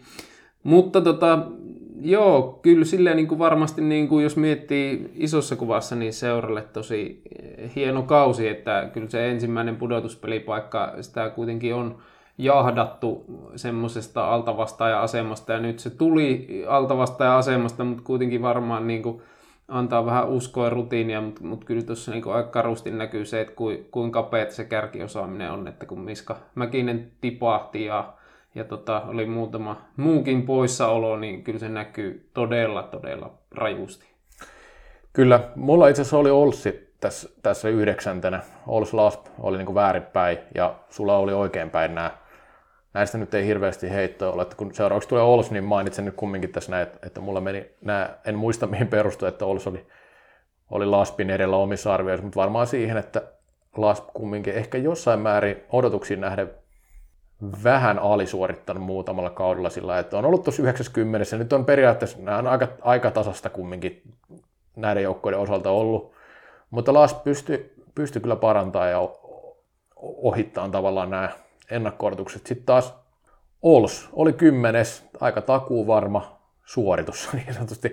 Ja ei, ei sit, oli sitten kumminkin kaukana tuosta pudotuspelitaistelusta niin sanotusti, että ei, ei ollut kumminkaan lähelläkään sitä yhdeksättä sijaa. Että sinänsä tuo mun arvio menee aika paljonkin väärin, jos ajatellaan, mutta, mutta tota niin, kumminkin niin kuin ihan selvä esitystenkin perusteella aika selvä kymppi. Kyllä aika iso niin pelitavallinen uudistuminen, vaikka joukkue ei hirveästi uudistunut, mutta tota, paljon satsattiin pallolliseen peliin ja Olsha oli tämmöinen vähän niin kuin kauden symppis joukkue ja, ja pelasi ihan hyvää sählyä ja, ja pystyi niin kuin parempiakin joukkueita vastaan niin kuin pallollisella pelillä ihan tuottamaan, mutta sitten taas siellä kolikon kääntöpuolella oli kyllä todella heikkoa puolustuspeliä ja voisi sen ihan suoraan sanoa, että maalivahtipeli oli sarjan huonointa, että melkein joka kolmas laukaus, joka maalille asti tuli uppos. Ja paljon oli mun mielestä, kun paljon ollut siellä seurasin, niin semmoisia isoja rakenteellisia ongelmia puolustuspelissä ja mitä on niin kuin keskustellutkin, että osa näytti, että välillä pelataan aluetta ja välillä miestä ja sitten taas niin kuin ehkä puolustaj- tai puolustajien laatu ei siihen yksi pelaamiseen omissa riitä, mutta paljon he niihin tilanteisiin joutui ja niistä aika paljon sitten maaleja päästivät, että, että tota, silleen kyllä niin kuin tuo pallinen peli antaa ihan hyvin eväitä rakentaa, mutta kyllä siellä nyt nähdäkseni pitäisi aika vahvasti fokus olla niissä Olssin vanhoissa hyveissä, eli puolustuspelaamisessa ja siinä taistelussa, koska ei he niin kuin, tuosta pallollista pelistä niin isoa kilpailuetua saa, että he pystyisivät niin noin heikolla puolustamisella pärjäämään. Niin, toi on aina vähän vaikea toi transitio tuosta tuommoista tiukasta puolustuspelistä ja sitten lähdetään rakentaa uutta sen pallollisen pelaamisen kautta, niin se ei me ei yleensä ainakaan kovin nopeasti maali, että kyllä se varmasti tiedettiin valmennuksessa, mutta ei se nyt kumminkaan niin, niin kuin ei tullut mitään katastrofia, että Oulussa olisi voinut hyvinkin huonommankin tuloksen saada tuolla tavalla, kun muuttaa, muuttaa kumminkin ideologia jo. Se, se on kumminkin iso juttu aina joukkueesta riippumatta. Tota, niin, kymppisiä ja, niin kuin varma liikapaikka, niin nyt tulevalla kaudella Oulussa vahvistuu, että voidaan odottaa ehkä vähän enemmän, että pitäisi, pitäisi oikeasti pystyä ta- tappelemaan noista pudotuspelipaikoista myös sitten, mutta se ei enää liity tähän edelliseen kauteen. Sitten tiikerit. Tiikerit oli kyllä niin kuin aika lailla, tavallaan jos katsoo näitä sarjasijoituksia, meilläkin ennakos 11, itse laitoin siellä 11, tai sitten säkin laittaa, kyllä. mutta kumminkin ehkä mun mielestä vähän heikommin suoriutu kuin mitä odotti. No joukkue itse, no toki kaikkihan aina tavoittelee pudotuspelipaikkaa, mutta että ihan paikallislehdessä kerrottiin, että nyt siihen on mahdollisuus, mutta olin kyllä sen suhteen skeptinen, koska ehkä tämä joukkue niin kuin hyvä niin kuin näille sijoille ihan suht laadukas hyökkäyspään materiaali vähän hämäs, koska siellä puolustuksessa ei kyllä niin sitä laatua ollut. Ja se näkyy taas joukkueen siinä puolustuspelissä, että tosi niin kuin jo, joukkue niin kuin joutuu puolustamaan tosi kapeelta ja aika tiiviisti, koska he ei yksinkertaisesti vaan voi lähteä näihin kulmavääntöihin, ja, koska ne melkein kaikki on niin kuin laadullisia alivoimia, jos heidän puolustajat joutuu 1v1-tilanteisiin. Joo, tiikerithän sillä, sillä ekalla liikakaudella jo paransi loppukohden, niin kävi itse asiassa nytkin, että syksyhän oli taas aika synkkä, että, että semmoista tasaisuutta ei, ei ole löytynyt mutta toisaalta sitten niin tämä liikapaikkahan varmistui sitten hyvinkin yllättäen vasta ihan viimeisellä kierroksella ja voittivat klassikin yllättäen ja se oli kyllä niin kuin hieno venyminen täytyy sanoa, mutta kyllä se aika tiukalle meni loppupeleissä.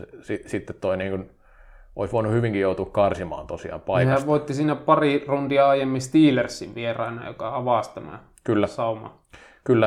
Et että, siinä ainakin mielessä hyvää venymistä. Hy- hyvää venymistä, mutta niin kuin, t- tavallaan ei, ei tiikerit niin kuin, uh, nyt heille tulee olemaan todella vaikea kausi. Seuraava vaihtuu paljon asioita valmentajasta lähtien ja pelaajista lähtien, mutta siihenkään nyt tarvitse pureutua sen pidempään, mutta tiikerit tavallaan niin kuin, olisi voinut odottaa, että se olisi tullut sellaista jatkumoa siitä edellisen kauden hyvästä lopusta, että se olisi niin kuin vähän tasaisempana jatkunut.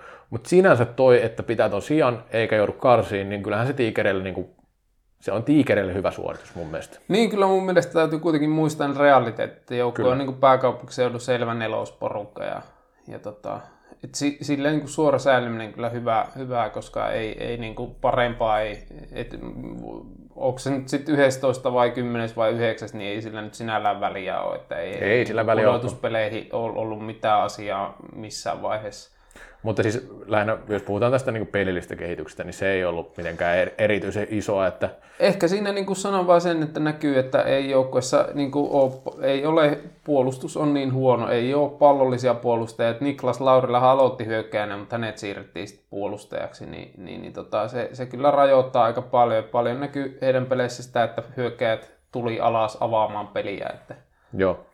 Mutta Hesarin mukaan sarjan kiinnostavia joukkue nyt ei, ei sitten kumminkaan värä, värähdelössä enempää, mutta tota, sitten 12, mielenkiintoinen joukkue, Nurmo Jymy. No ei ollut 12 itse asiassa, vaan 13 runkosarjassa, että olihan se tosi vaikea se runkosarja, että loppuu kohden heilläkin sitten varmistui. Toki sitten täytyy sanoa, että playouteissa voitti Steelersi, että ei joutunut enää sinne liikakarsintaan. Että onko se nyt sitten mestaruus tämmöiselle kabinettijousijalle, niin ehkä Jymy nyt oli aika lailla se 12-13 paras tällä kaudella. Että ei se niinku, siinä nyt ole hirveästi väliä, että kummaksen ajattelee tässä. Mutta Sanotaanko, että aika odotetunlainen oli siinä mielessä, että, että tuli aika rumiakin tappioita noille paremmille joukkueille, mutta sitten taas niin kuin pysty, pysty taistelemaan pisteistä ja raapiin pisteitä näitä NS niin kuin lähempänä omaa tasoa olevia joukkueita vastaan. Että kyllähän tässä semmoista tietynlaista salbamaisuutta oli niin kuin pelitavallisesti ja, ja tulostenkin valossa. Joo, ja täytyy nyt nostaa, kun ennakoissa oli paljon sitä spekuloitiin, että miten Tommi Hakala ottaa tämän paikan, kun siirtyy kumminkin SPV niin kolmoskentä hyökkäjästä tämmöiseksi tuloksen tekijäksi heikompaa joukkueessa, niin sen roolin kyllä täytti ihan erinomaisesti, paljon paremmin kuin moni odotti. Kyllä, mun mielestä niin kuin kauden parhaita hankintoja. Kyllä. Ja Nurmolla nyt joitain hankintoja tullut, mutta ei siellä nyt edelleenkään pystytä semmoisia ihan sateentekijöitä hommaamaan, että mutta kumminkin kohtuullisen hyvin, jos miettii, että toi Jymy nyt ei ole niinku alueellisestikaan mikään maailman helpoin paikka löytää niitä pelaajia sinne. Et, et ihan niinku, Jymylle voi antaa sillä niinku posin tästä, tästä kaudesta, että säilyttyvät paikkansa kumminkin sillä kohtuulliseen. Ja vaikka nyt tuli se yksi ruma tappio happeelle, mistä oli paljon puhetta, niin sillä ei sitten lopulta ollut mitään merkitystä tässä lopu, niin kuin kokonaisuudessa, että yksittäinen tappio, yksittäinen tappio. No Steelers, tässä oli kyllä kauden sulaja, voi sanoa, että oli jossain vaiheessa meni ihan hyvin. Toki täytyy sanoa, että Steelersille, nyt jos näistä kärkijoukkoista puhutaan näistä loukkaantumisesta, niin, että miten vaikutti, niin heillä kyllä vaikutti se, että oli ihan tosi tosi tärkeitä pelaajia tippu kesken kauden. Siprosta, Teuvo Kinnunen, joka oli syksyllä erinomainen loukkaantunut, niin kyllä siinä oli merkitystä. Että oli kumminkin tosi pitkään pitivät semmoista sijaa, että olisi niin varma liikapaikka, mutta sitten tippui ihan lopussa tonne siellä 12 ja ihan liikakarsinnoissa kävi. No se liikakarsinta nyt sitten meni aika helposti kumminkin lopulta, että siinä oli sitten jo ero, siinä oli jo tasoero Rangersia vasta. No kuitenkin voisi vähän, no toki kaksisekoinen kausi, että et syksy meni todella yläpilvessä, mutta sitten kevät meni ehkä sillä tasolla, mitä osattiin odottaakin. Et toki täytyy sanoa, että vaikka loukkaantumisia tuli, niin kyllä he niin kuin, tosi hyviä Sveitsi-apuja sai. Sai, sai, ja, sai, ja, ja hyöty siitä, että, että se NLP-kausi ei jatkunut. Mutta tuota, sille niin kuin lähtökohtiin nähden, niin musta ihan, ihan hyvä kausi siinä mielessä, että kyllä tässä nyt hiukan näkyy semmoisia valonpilkahduksia niin kuin pelillisesti ja, ja ihan siis äh, hyviä olivat nämä hankinnat, nämä Riihimäeltä tulleet kuusi kappaletta kakkosdivaripelaajia, koska nyt joukko ei ollut ihan niin junioripainotteinen mitä aiemmilla kausilla, ja, ja se ehkä vähän näkyy, mutta mut, mut niinku, sitä vaan mietin jossain vaiheessa, että kun, ää, en nyt muista, että kuinka paljon olisi aiemmilla kausilla jonkun seuran taloustilanteesta julkisesti niinku, puhuttu, niin kuinka paljon se sitten vaikutti niin kuin joukkueeseen, että, että vaikka nyt sanotaan, että keskitytään pelaamiseen, mutta, mutta kyllä tuommoiset jutut varmasti niin kuin mietityttää myös pelaajia, että onko, onko, jouk- onko ensi kaudella maksukykyä ja saadaanko minkälainen joukkue ja tälleen, niin, tai että tuleeko palkkiot, jos niitä nyt maksetaan. Joo, kyllä hy- ihan hyvä nimenomaan se tuli tuossa kesken kautta vielä, se keskustelu taisi olla vielä ihan siinä vuodenvaihteen paikkeilla, niin kyllähän se vaikuttaa varmasti siis myös pelaajiin. Ajatu, ei ne nyt mitään robotteja ole, että kyllä nyt tommosia totta kai joutuu vähän miettimään, vaikka ei se tietenkään pelaajan hartioilla se seuraus sinänsä. Mutta tosiaan Steelers oli ennakossa kolmas toista, ja se oli meikäläisen ennakos kolmas toista. Ja 12 se nyt periaatteessa oli kuin runkosarjan. Mulla oli 14. Mä... Eli sä, sä odotit, että Hämeenlinna tippuu suoraan, mutta eipä se tippunut, että pitivät, täytyy sanoa, että ei taida millään joukkueella olla tässä edes niin paljon kokemusta näistä karsinnoista kuin Steelersillä on melkein joka vuosi ollut liikakarsinnoissa, että siellä on kyllä, niin kuin miten tästä pääsee eteenpäin, niin se on hyvä kysymys, mutta kyllähän se taas kertoo, että jo sarjan, ovat sarjapaikan pitäneet tässä, niin kertoo myös siitä, että tasoero on tonne divariin vielä liikasta aika paljon, että vaikka Steelers on niin divari, ne liika aika selkeitä häntäpää joukkoita, niin se on kumminkin pitänyt ton liikapaikkansa. Ja Eero Kosonen oli paljon puhuttava maalivahti hankinta. siellä lopulta Pietari Jääskelänenkin pelasi aika paljon, että Kosonen ei nyt niin selvä ykkönen ollut kuin mitä olisi voinut olettaa ja ei, ei jatkakaan sitten tuolla. Että, että tota, kyllä sitten taas liikakarsinnoissa ja noissa loppupeleissä näytti, että kuinka kova kaveri kyseessä, että ei siinä mitään, mitään. Että Kososelle toi ei varmaan ollut mikään maailman helpoin paikka mennä tuommoiseen, kun on tottunut kumminkin menestystäkin jonkin verran urallaan saavuttaa, niin toi oli niin selkeä altavastaan joukkue, joukkue että toni, oli varmaan vähän erikoinen tilanne. Niin, kyllähän se maalivahdi osaa armoto, että miettii, että periaatteessa olisit upgradeaus. Voisi sanoa, että kaikissa muissa joukkueissa, paitsi ehkä klassikissa. Ja sitten, että meinaa löytää pelipaikkaa ja kuukausi ennen kauden alkua meitä putoajakandidaattiin. Niin... Kyllä, kyllä. No, Kososen pelipaikasta riittää varmaan keskusteltavaa tulevan kauden osalta vielä tässä kesän aikana, jos hän vielä jatkaa. Mutta sitten viimeinen oli velhot. Tämäkin oli vähän semmoinen, no en mä nyt halua sanoa, että niin rumasti, että autokolari, semmoinen hidas seuraaminen, että tota niin, kyllähän velhoilla monella kaudella oli hankaluuksia, mutta sitten kumminkin onnistuivat voittamaan näitä tärkeitä pelejä. Niitä niin päävastuksia voitti monella liikakaudella, mutta nyt sitten ei enää riittänyt. Että Velhot oli kyllä mun mielestä aika, selvästi, aika selkeästikin lopulta sitten heikoin joukko.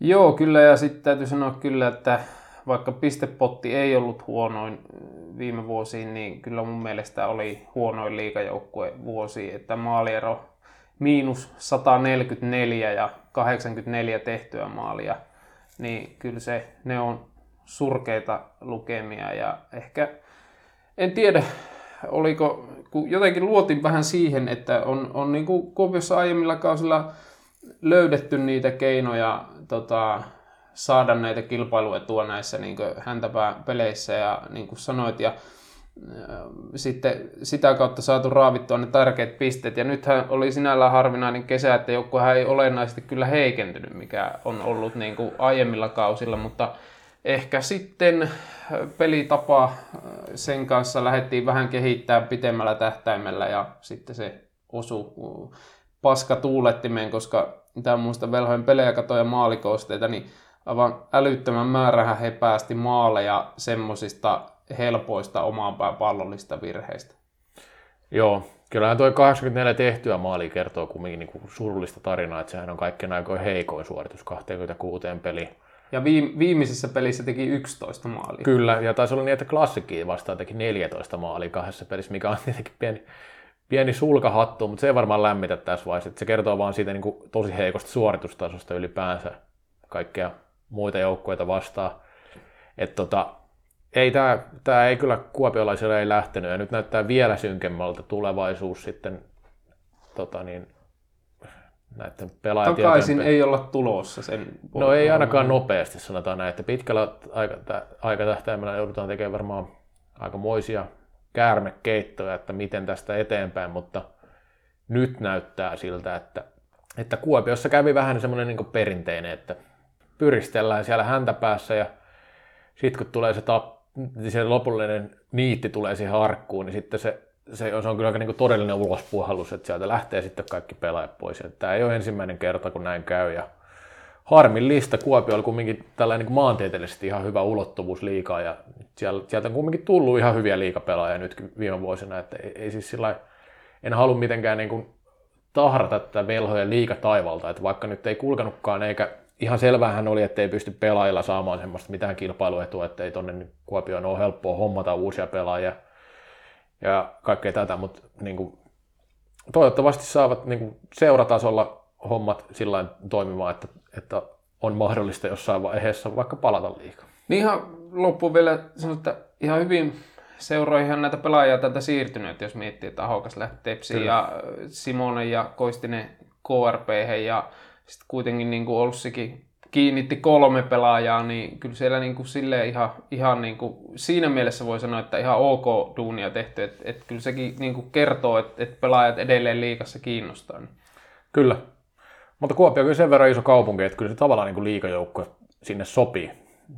Että aika selvää on siitä nousta lähtien, että eivät nyt mitään pudotuspeli saa kaatua varmaan tuosta rakentaa, mutta on niin kuin pitkällä aikatähtäimellä olisi ollut, tai on edelleenkin totta kai mahdollista, niin kuin vakavarainen liikajoukkue, mutta tulevaisuudessa se ei tule olemaan kyllä kovin helppoa, kun nuo joukkojen määrät tippuu. Ehkä siinä vähän näkyy, että vahvat jalkapallo- ja jääkiekkoperinteet on kaupungissa, niin salibändi on ahtaassa raossa.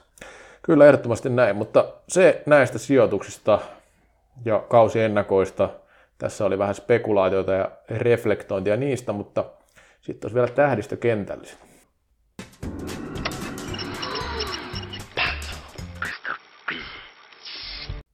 Joo, eli tähdistökentälliset ja tässä oli ajatuksena se, että ei, mm, niin tosiaan ajatus on se, että ei ole mitään top 5 listaa tai mitään sellaisia, että haettiin ihan kentällisiä, että tässä tulee vähän laajemmin esille niitä onnistuja ehkä kuin sillä perinteisissä listauksissa, mutta toisaalta tässä on kyllä aika paljon samoja nimiä, mitä tuolla pääkallolistauksissa on pyörinyt, mutta on tässä ainakin yksi, mikä voidaan heti tähän alkuun ottaa, mitä ei ole pääkallon löytynyt, eli valmentaja.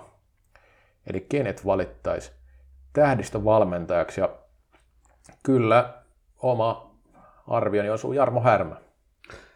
Sama kaveri löytyy myös meikäläisen tähdistöjoukkojen peräisimmästä. Et, niin kuin tuossa aiemmin puhuttiin, niin pystyy tiiminsä kanssa uudistamaan pelitapaa onnistuneesti, mikä ei koskaan ole helppo tehtävä, vaikka toki ihan, ihan hyviä palasia siihen totta kai löytyi tuosta pelaajamateriaalista, mutta kuitenkin niin kuin, ähm, silleen niin kuin oli huomattavasti tasapainoisempi joukkue, vaikka heittelyä nyt oli ja se yksi tosi heikko jakso siihen osuu, mutta kuitenkin sitten, ja sille myös annoin paljon arvoa, että pystyi niin hyvin klassikkia haastamaan ja näytti oikeastaan sen, että minkälaisilla aseilla se on mahdollista. Että kyllä he, vaikka klassik näitä pelejä vei ja oikeastaan mun mielestä siitä seitsemän pelisarjasta, niin y- yhdessä pelissä KRP oli niin kuin parempi, se oli se toinen matsi, mutta kuitenkin niin kuin löytyi, pysty olemaan jonkin verran pallolla ja kääntää hyvin ja niin kuin sai klassikkia köysiä,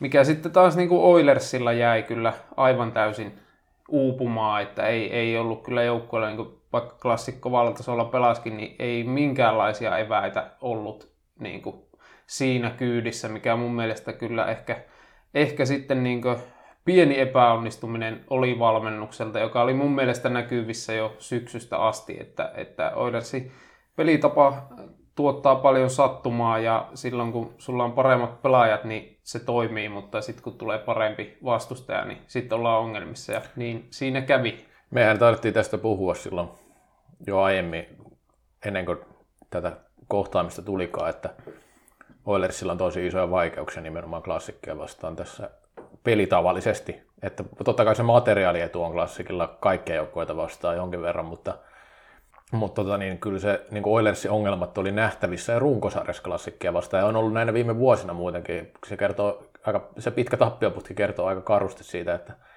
että niin ne pelitavat ei vaan osu sillä kovin hyvin yhteen. Että tässä KRP sitten taas pystyi kääntämään kilpailuetua ja siellä oli pelin sisällä oli paljon hienoja juttuja, mitä mistä aina Härmälle propsia, esimerkiksi pelutusta, osasi hyvin näitä niin kenttiä, kenttä kenttää vastaan käyttää sitä kuumia pelaajia, vähän klassikin kylmempiä pelaajia vastaan pelutti ja näin, ja peli sisällä niin onnistui niin kuin oikeissa vaiheissa niissä, niissä peleissä, vaikka ei ollut parempi välttämättä.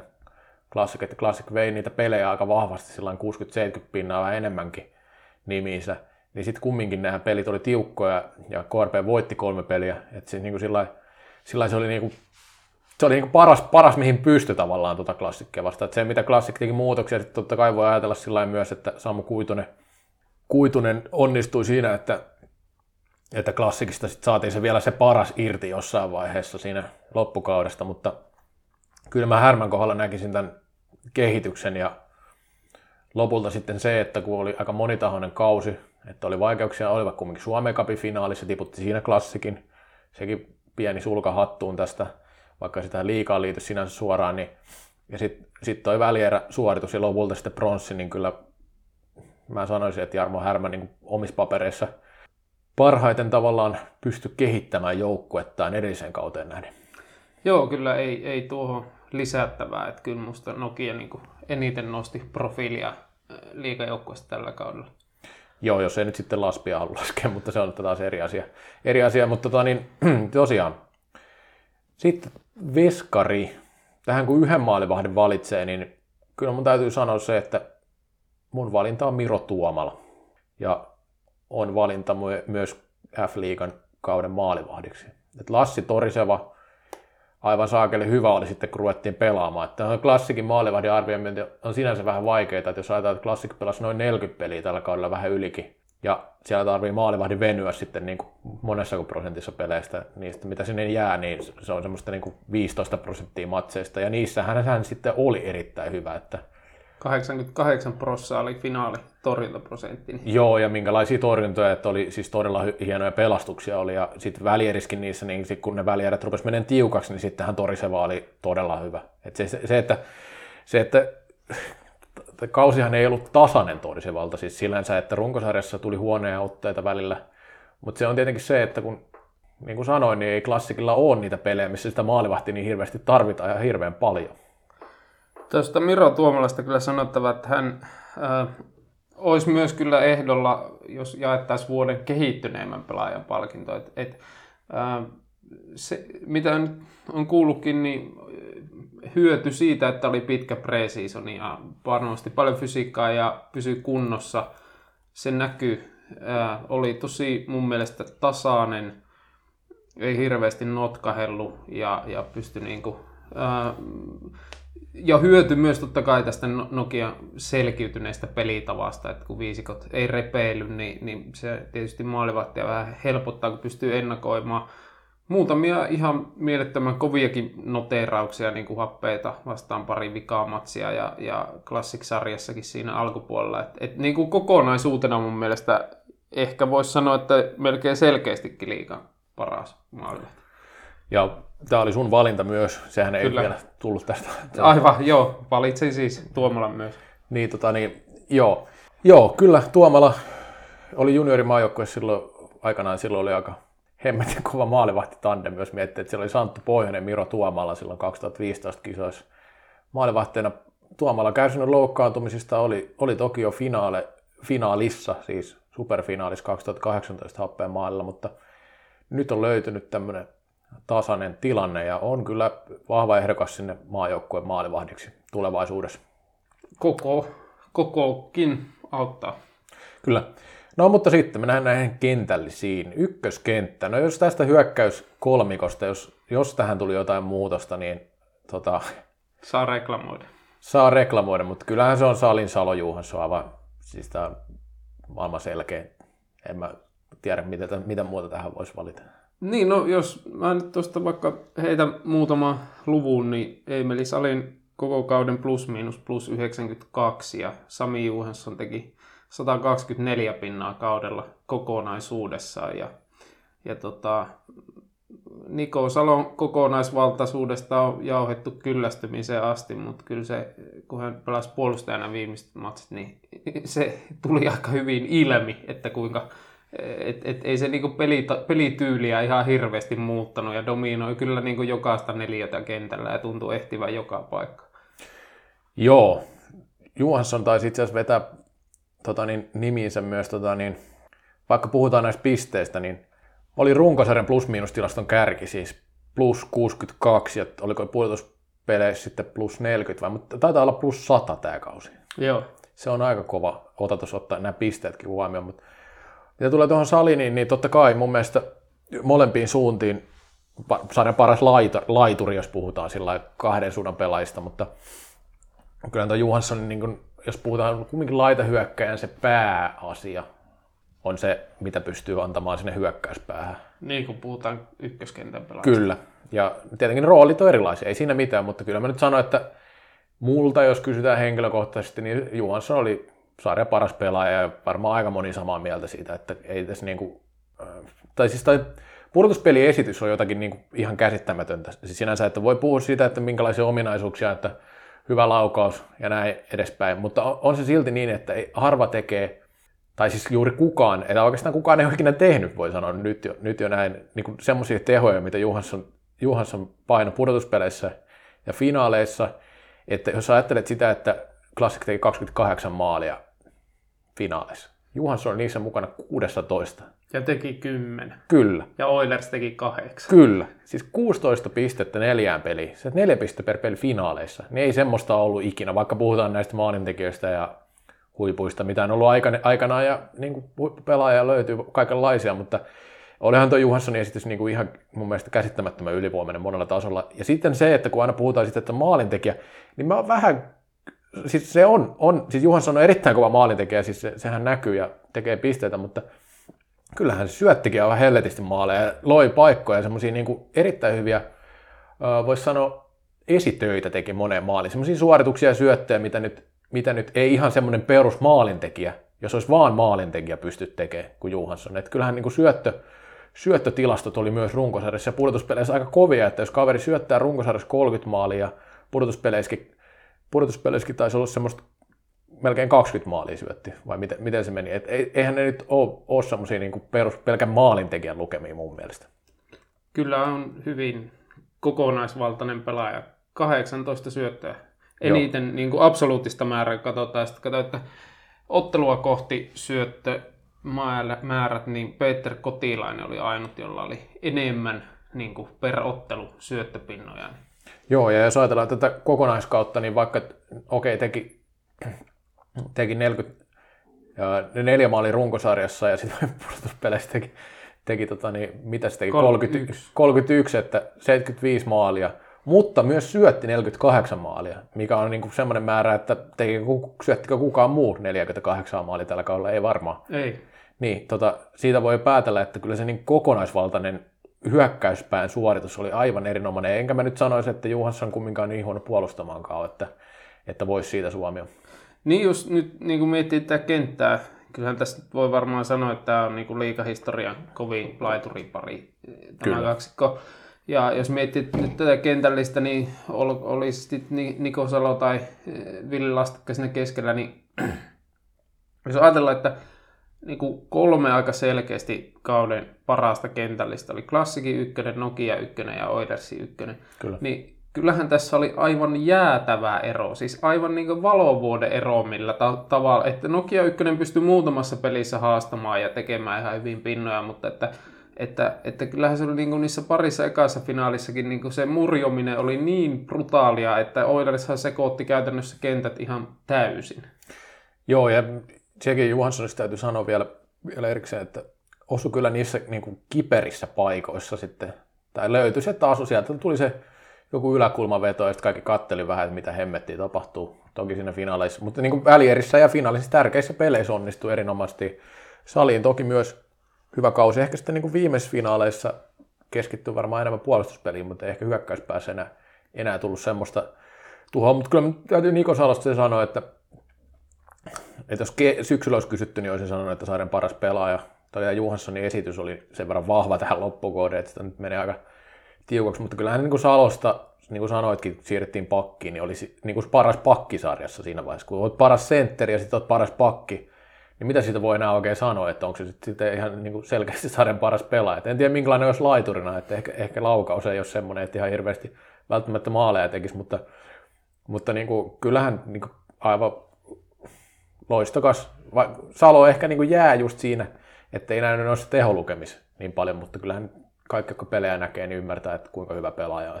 Voi sanoa, että maailman paras sentteri tällä niin, hetkellä. Niin, no, jo, to, Salo yhden anekdootin tuolta tilastoista kaivoi, että hän runkosarjassa huilas kuusi vikaa matsia. Ja hänellä oli sitten tuota, kuitenkin kuusi maalia parempi plus-miinus tilasto kuin Emeli Salinilla.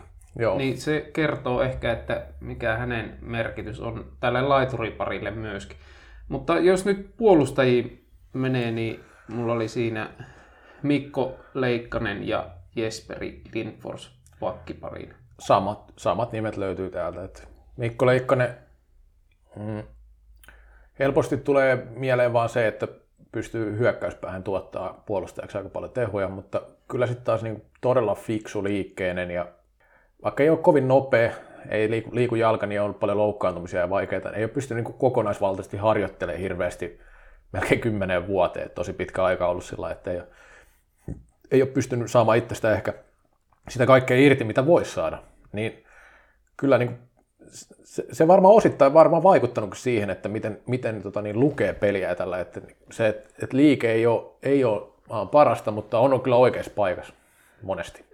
No tähän oli just itsekin tulossa, että kun ää, helposti tämmöinen niin kuin yleisen tason käsitys hyvästä puolustajasta ja semmoinen, joka hyvä puolustaa 1v1-tilanteita ja hyvä riistämään ja voittaa kamppailuja, niin tässä Mikko Leikkanenhan on sitten, kun jossain sanotaan, että pärjääkö hän jalalla vaikka KV-peleissä tai näin, niin onhan hän aivan niin mielettömän älykäs pelaaja, että siinä mielessä, että kuinka hyvin tietää ne omat rajansa. Eihän hän niin kuin, eh, jos nyt mietitään vaikka niitä puolustuspää 1v1 tilanteita, niin eihän hän mene sinne painimaan, vaan pelaa sitä 0-0 tasuria, jää siihen niin kuin paineille, ettei siitä päästä niin kuin, ei, ei tavallaan pelaa itseään juuri ikinä ulos tilanteesta. Ja se liittyy tietysti tähän, että, että tietää rajansa, niin ennakointikyky on todella hyvä.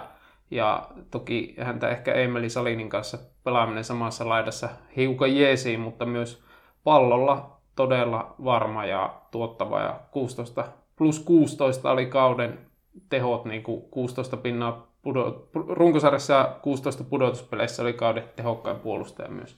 Joo, kyllä. Ja Leikkanenkin ikä on, mutta niin kuin sanotaan näin, että ei ole ehkä näin hyvää kautta edes pelannut aikaisemmin. Tai, tai jäänyt aina jonkun varjoon. Mun mielestä oli kumminkin paras puolustaja tällä kaudella. Mutta sitten tota, niin Jesperi Lindfors, mielenkiintoinen, ehkä Oilersissa, ei ole, ei ole Oilersissa näitä nimimiehiä niin sanotusti, jotka, jotka yleensä nostaa esille, että voi sanoa, että molemmat Lindfors pelas oikein hyvän kauden. On näitä niin sanotusti pitkän kaava Oilerslaisia, että pelannut aina – Oilersissa ja, jo aika kokenut pelaaja, että liikauraa on paljon takana, mutta tota, mun mielestä niin kuin siihen ihan välieriin asti niin oli, oli ihan niin kuin sarja, sarjan parhaita. Tämä on siis oli, oli loppu, lopultakin parhaita pakkeja, mutta oli siinä niin kuin, varsinkin puolivälierissä välierissä, niin pelasi aivan todella hyvin. Sitten tuli jonkinlainen loukkaantuminen finaaleissa, ei mun mielestä saanut itsestään enää niin paljon irti. Joo, kyllä niin kuin, musta niin kuin meni askel eteenpäin, että jos miettii, että vaikka niin maajoukkojen näkökulmasta, niin vaikka tässä nyt ei sitä, sitä katsota, mutta, mutta tota, kuitenkin, niin kuin, että en mä pitänyt häntä lähelläkään kisajoukkuetta, kun tämä kausi alkoi, mutta kyllä, kyllä mä niin kuin näkisin, että kyllähän niin kuin, nyt on aika lähellä kotikisajoukkuetta. Ja ihan tehokas kausi, että 23 pinnaa runkosarja oli pakkipörssin kakkonen ja, ja pudotuspeleissäkin vielä, vielä kahdeksan pinnaa. Et, et hyvin sille voisi sanoa, että kokonaisvaltainen puolustaja harvemmin tekee virheitä ja saa myös niin kuin, pystyy katkoon ja pelaa, pelaa fiksusti. Fiksua pallollista peliä ja nimenomaan tämä katkominen hyvin lukee peliä, voi sanoa, se on ehkä se, se simppelimpi juttu, että että pallottomana ja pallon kanssa ei niin mitään isoja heikkouksia voi sanoa Jesper Lindforsista tällä, jos, jos haluaa tiivistää. Kyllä. Tota, kakkoskenttä, tästä tulee varmasti jo hajontaa, koska mulla on ehkä pieni yllätys tähän vasempaan laitaan tässä vaiheessa, että se menisi tänne kakkoseen, jos verrataan näihin meidän listauksiin, mitä joskus tässä mietittiin. Mä nostan tänne joka tapauksessa nyt, vaikka tämä, tämä ei, ei ollut mikään simppeli vastaus, niin Peter Kotilaisen. Öö, ei ollut mun kakkoskentän vasen laita, mutta perustele toki, niin mä voin sitten paljastaa no, oman. No kotilaista mä mietin silloin, meillä oli top-listoja, ja mä itse olin sitä mieltä, että ei se siihen top 5 kuulu, kuulu tota, niin, ja, tai kun niitä mietittiin silloin, ja joku muukin taisi olla, oliko se nyt siinä sitten, kun puhuttiin niistä laitureista. Toki tässä on nyt jo niin kuin kolmas laituri menossa tavallaan, tai, mm. tai neljäs, neljäs. Sitä ajatella.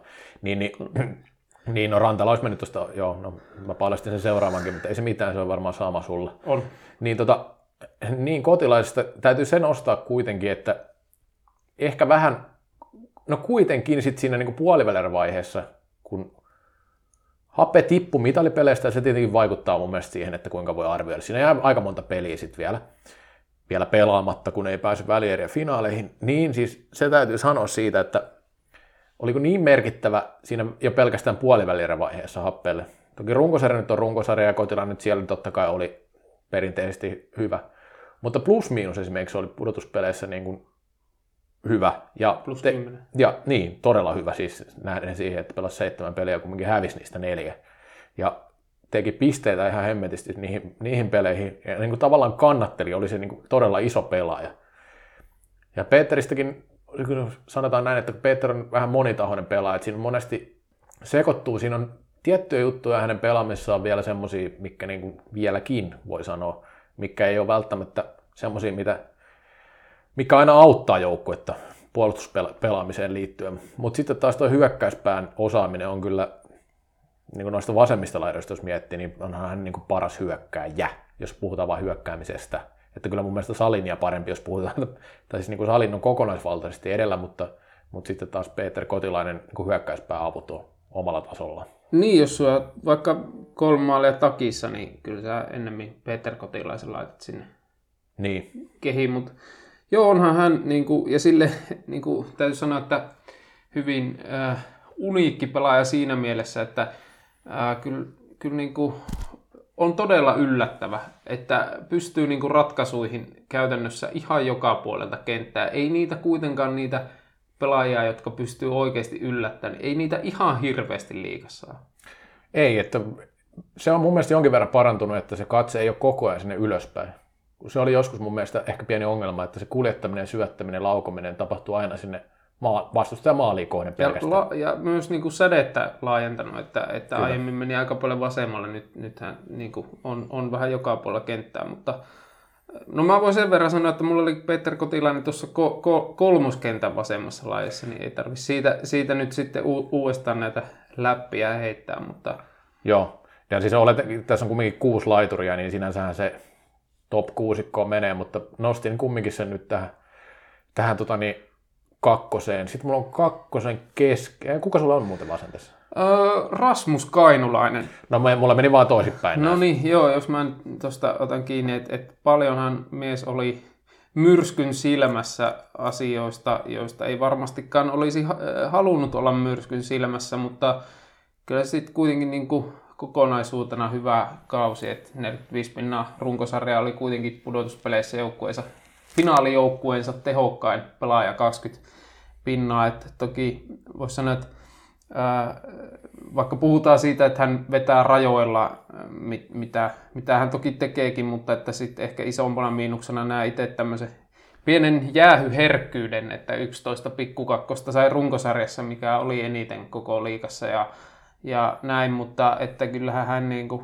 sen Oilersin ykköskentällisen pelin sielu oli, että yllättää ja oivaltaa ja on todella hyvää kulmissa, hyvää karvaamaan ja pystyy myös niin kuin pudotuspeleissä ää, aukoon niitä puolustussumppuja silloin, kun, kun sitä piti, että, että vaikka niin kuin, ää, ehkä tiety, tiety, tietynlaista malttia vielä kaipaisi, mutta ei hän kuitenkaan niin kuin mun mielestä sille ei se mikään ongelma ole, vaikka pelaa rohkeasti, että ei kuitenkaan ihan hirveästi palaa pohjaa ja kyllähän niin kuin, on niitä harvoja pelaajia liikassa, jotka pystyy sitten niin kuin, vähän niin kuin boksi ulkopuolelta tuottamaan.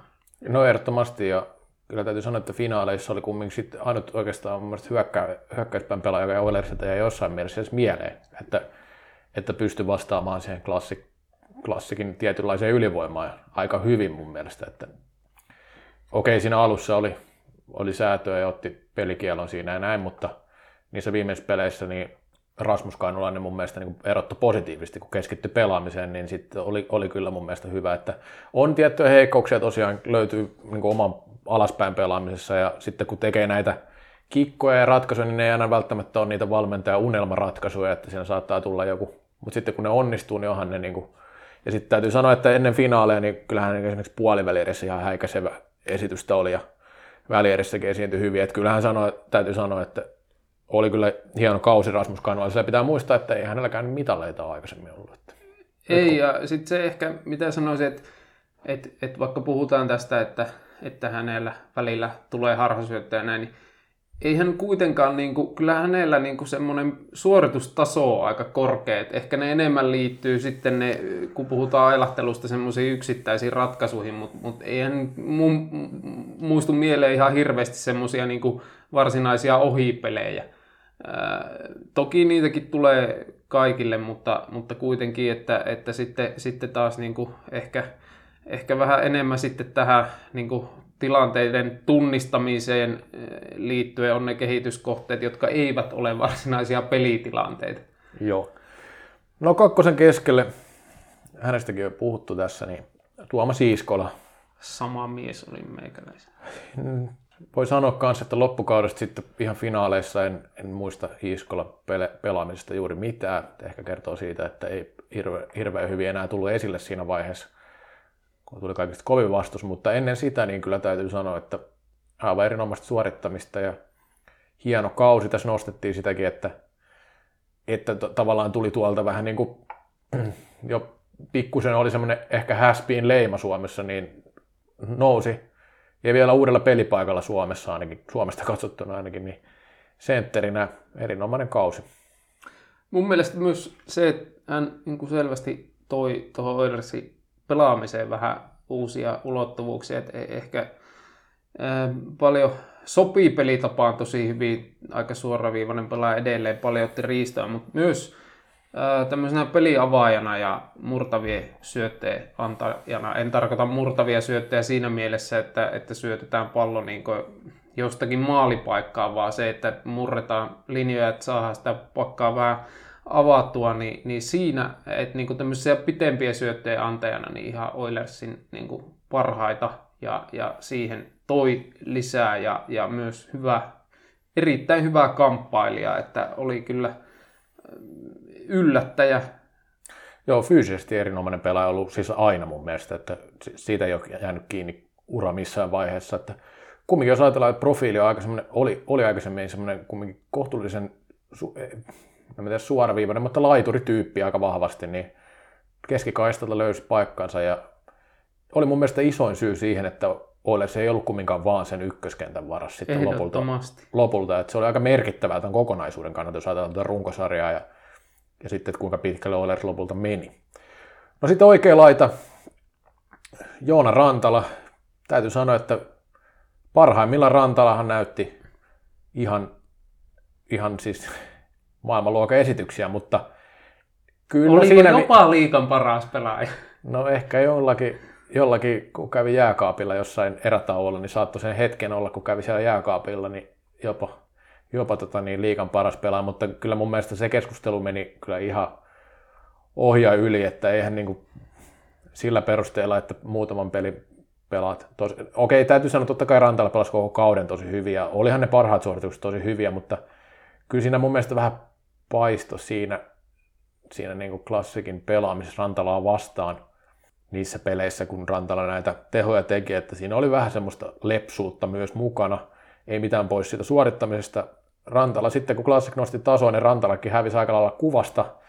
Lopultahan pudotuspelien plus-miinustilasto oli aika karu, että se oli aika selkeästikin miinuksella. Miinus 10. Kyllä, siinä sitten Classic rupesi ykköskentällä mättää niitä maaleja. Edelleen Rantalalla on niin kuin omiin päin pelaamisessa tekemistä. Öö, on, niin kuin taidot on, on siis todella korkealla ja todella hyvä hyökkäjä. Ihan mihin tahansa joukkueeseen, joukkueeseen varmasti otettaisiin. Että ei siis niin kuin klassikissakin ei menisi ihan ykköskenttään, mutta kakkoseen nyt aika lailla.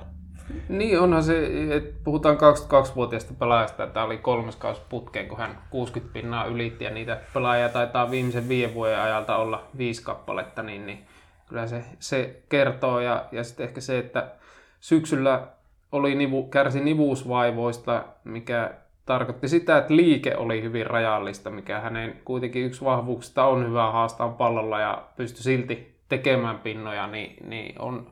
Ja sitten se to, toki niin kuin nämä nuoret pelaajat onkin, nuoret huiput, niin kova urheilija, että et silleen niin kuin kantaa varmasti pitkälle, että ko, kovaa kausi jälleen. Kyllä, kyllä. Sitten puolustajat, Lauri Stenfors voisi jossain vaiheessa, tai jo, jolla aikavälillä voisi ajatella, että on liikan paras puolustaja. Jos ajatellaan sillä niin kuin vaikka viiden, kuuden vuoden säteellä, että kuinka vahva ja hyvä on ollut joka kausi, että on tavallaan sitä top 3 materiaalia vähintään ollut koko ajan.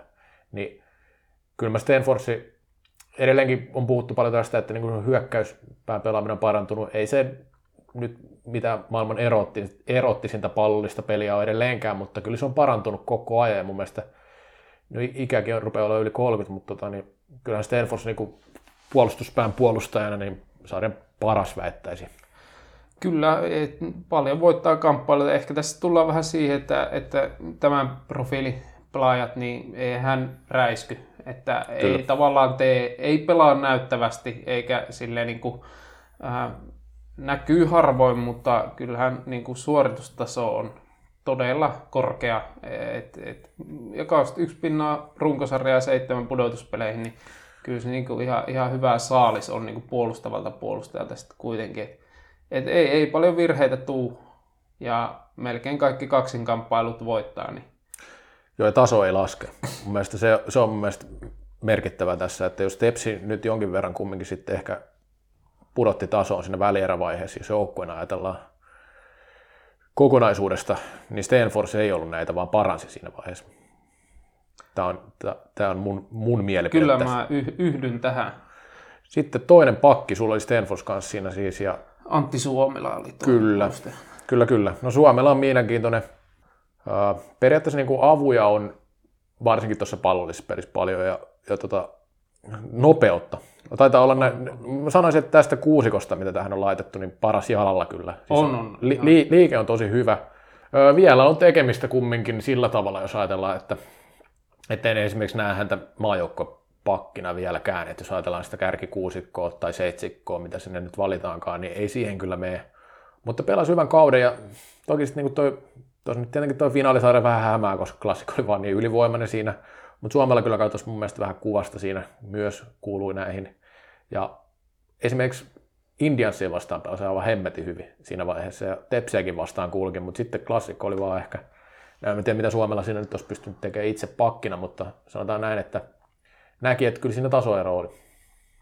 Joo, tota, toki aika epäkiitollinen paikka se on, on, on kuitenkin ykköskentässä pelasi koko finaalisarja, mutta Tota, joo, ehkä nyt runkosarja ei ollut ihan niin loistelias, mutta jos nyt miettii näitä Oulun poikia, Suomella, Veikkola, niin kyllä tässä niin kuin Suomelalla selvästi käyrä ylöspäin, mutta Veikkola taas vaikka laatupelaaja on niin pikkusen jäänyt polkeen paikalle. Ähm, sitten ehkä se, mihin varsinkin sinne TPS-sarjassa kiinnitti huomioon, että kyllähän niin kuin Suomella on tässä puolustuspelissä kehittynyt varsinkin niin kuin, kuinka hyvin pystyy näitä vastahyökkäyksiä puolustamaan, katkomaan – et, et on niin kuin ennakoinnissa kehittynyt ja, ja yhdeksän pinnaa playereihin ihan hyvä saalis ja sitten tota, ähm, uskoisin, että varmaan 2-4 kisoissa tulee nykykehityksellä olemaan, mutta niin se ehkä vähän niin sivuhuomioon on sanottava, että että yhtään mitään Suomelalta pois ottamatta, niin kyllähän niin harvoja semmoisia oikeasti A-korin pakkilupauksia Suomessa tällä hetkellä on, kun puhutaan niin näistä vaikka U23-maajoukkueen puolusteista, niin, niin ky, kyllä, se, kyllä siinä aika iso käppi on, niin jos vertaa, että kuinka paljon sitä massaa sinne niin hyökkäykseen. Kyllä, kyllä, kyllä.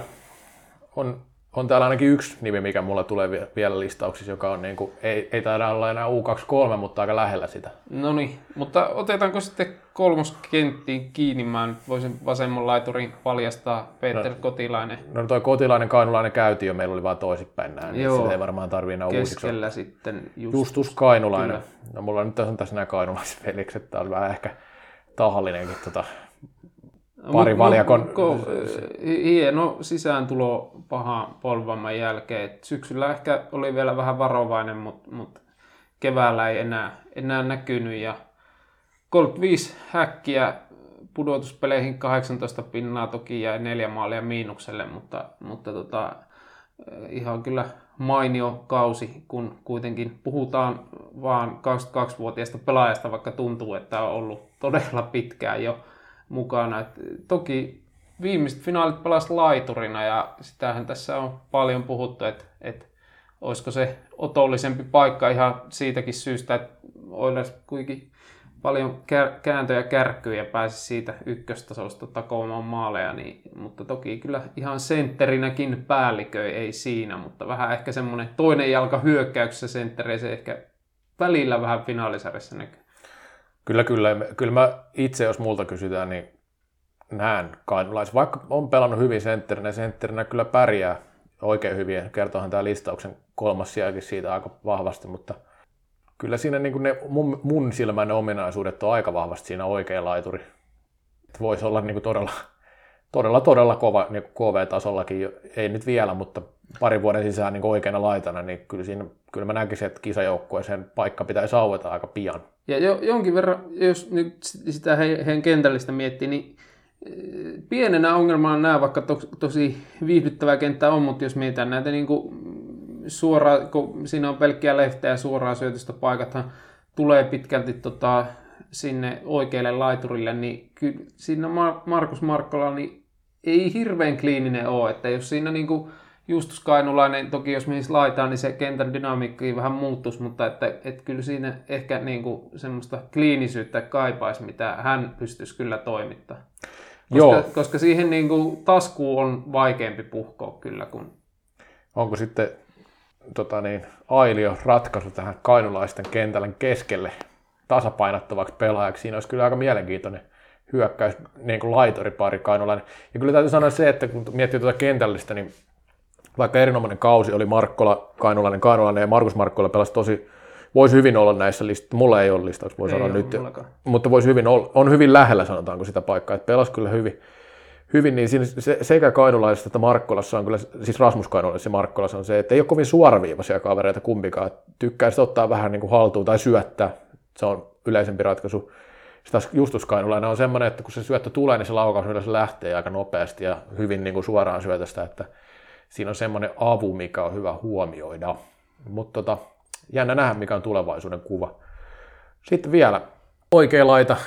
Tämä nyt on pieni varmaan kiistakapulakin, mutta mä kyllä nostan Mikko Laakson tänne, että Mikko Laakso mun mielestä kovissa paikoissa pelasi erittäin hyvin. Ei ole mikään semmoinen niin kuin laituriksi ehkä tuu esimerkiksi jos mikään erityisen hyvä laukaus tai mitään tällaisia niin kuin suoria maalintekijäavuja ja tämmöisiä, mutta sanotaan, tosi monipuolinen pelaaja sitten loppupeleissä. No, ensinnäkin nopea liikkeinen, aika taitava, hyvin pystyy suojaamaan palloa, pystyy pitämään sitä ja semmoinen niin hankala puolustettava, väittäisin niin kuin monen, monen kannalta. Ja sitten on aika hyvä prässäjä ja karvaaja vielä siihen päälle. Joo, en reklamoi tätä, koska Mikko Laakso oli myös minullakin ja silleen niin kuin kuitenkin to, tosi kovat pudotuspelit, 19 pistettä teki ja, ja jos nyt miettii perkaista KRP-pudotuspeli kevättä, niin kyllähän tuo ykkönen oli aika öissäkin siinä happeisarjassa ja Mikko Laaksohan nimenomaan pystyi sitten siinä joukkuetta kantamaan ja, ja tota, ratkoi sitten pronssipelinkin teki siinä voittomaali. Mm, todella niin kuin älykäs pelaaja, että et silleen niin kuin musta ö, on niin kuin hieno seurata, kun paljon hän on pallossa ja haluaa palloa ja ahtaissa väleissä pystyy sitä pitämään, mutta kuitenkin todella fiksusti pelaaja kulmissahan to, tosi hyvää niin kuin pallollisena. Et kyllähän niin kuin siinä välieräisarjassa niin Juha Kivilehdon sai todella vanhalta näyttämään välillä, mitä taas Oilersin laiturit eivät kyllä saaneet. Joo, ja Laaksossa täytyy sanoa, että kun puhutaan näistä X-faktorista, niin tässä on mun mielestä vähän semmoinen pelaaja että Laaksossakaan niin kuin ei niin kuin ihan suoraan voi välttämättä sanoa, että minkä takia pärjää niin hyvin kuin pärjää. Siinä on monta tekijää, mutta mulla on semmoinen mielikuva, että kyllä tämä nyt varmaan joku totuuspohjakin on, että nousee niin kuin kovissa paikoissa nousee monesti esille sit kumminkin semmoisena pelaajana, joka pystyy ratkomaan tai tekemään niitä tärkeitä maaleja. Että sillä niin kuin mielenkiintoinen kaveri, että ei, ei pistepörssin kärkisi joilla ihan heilu, että niin kuin hyviä tehoja tekee, semmoisia niin kuin... Kakkoskenttää hyviä tehoja. Kyllä, kyllä ehdottomasti, että tosi tärkeä pelaaja tämmöiseksi, niin monelle joukkueelle olisi muullekin, että jos, jos miettii Laaksoa, niin, niin, niin ei, ei, niin kuin se, ei pitäisi kat- hänen kohdalla ei pidä katsoa vaan pistesaraketta niin sanotusti. Sitten jos mennään pakkeihin, niin mulla on sitten täällä tämä Joni Henttonen nyt. Henttonen, sanotaan, että molempiin suuntiin pärjää edelleen hyvin liikatasolla, vaikka ikä on jo kans hänelläkin jonkin verran. Tämä itse asiassa nämä meidän puolustuspään pelaajat aika kokeneita pitkälti tässä, niin kuin sanoitkin jo tuossa, että niitä uusia pelaajia nyt ihan hirveästi on, niin tota, mä nostan Henttosen tähän tosi vakuuttavaa tekemistä oli tämäkin kausi.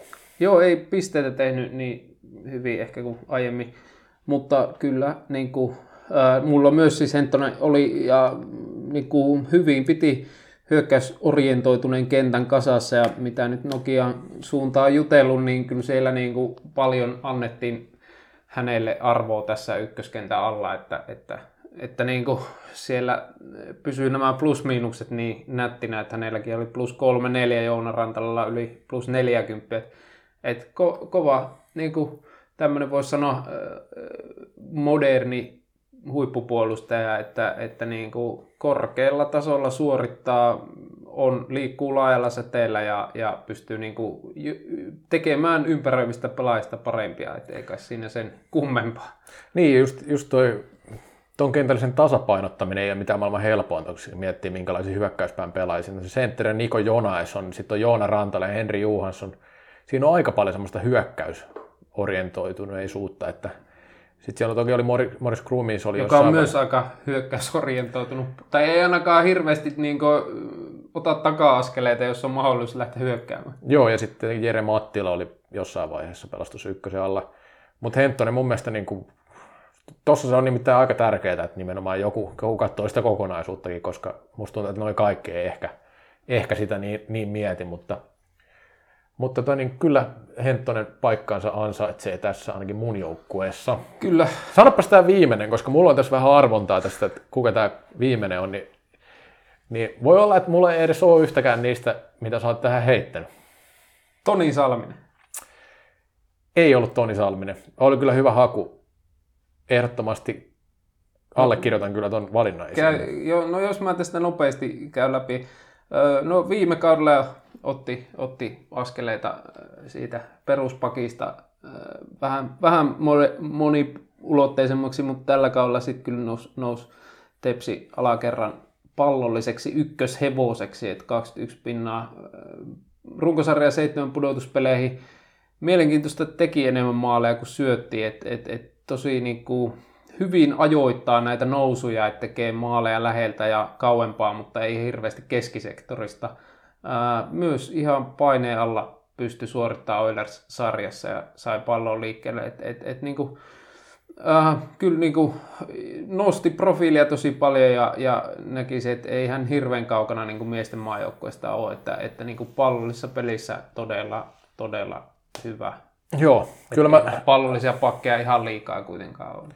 Kyllä mä Salmisen allekirjoitan ja varmasti itse asiassa varmaan parempi valinta kuin mulla, koska mä otin, otin tämän yhden vähän niin kuin nyt, tämä tulee vähän sillä boksi ulkopuolelta ja sillä tavalla ajateltuna, että, että mä itse vähän, vähän, vähän tätä tämmöistä ajatusta vasta argumentoin, koska tämä ei pelannut tällä kaudella niin paljon kuin olisi pitänyt, tai niin kuin ehtinyt pelata loukkaantumisen vuoksi.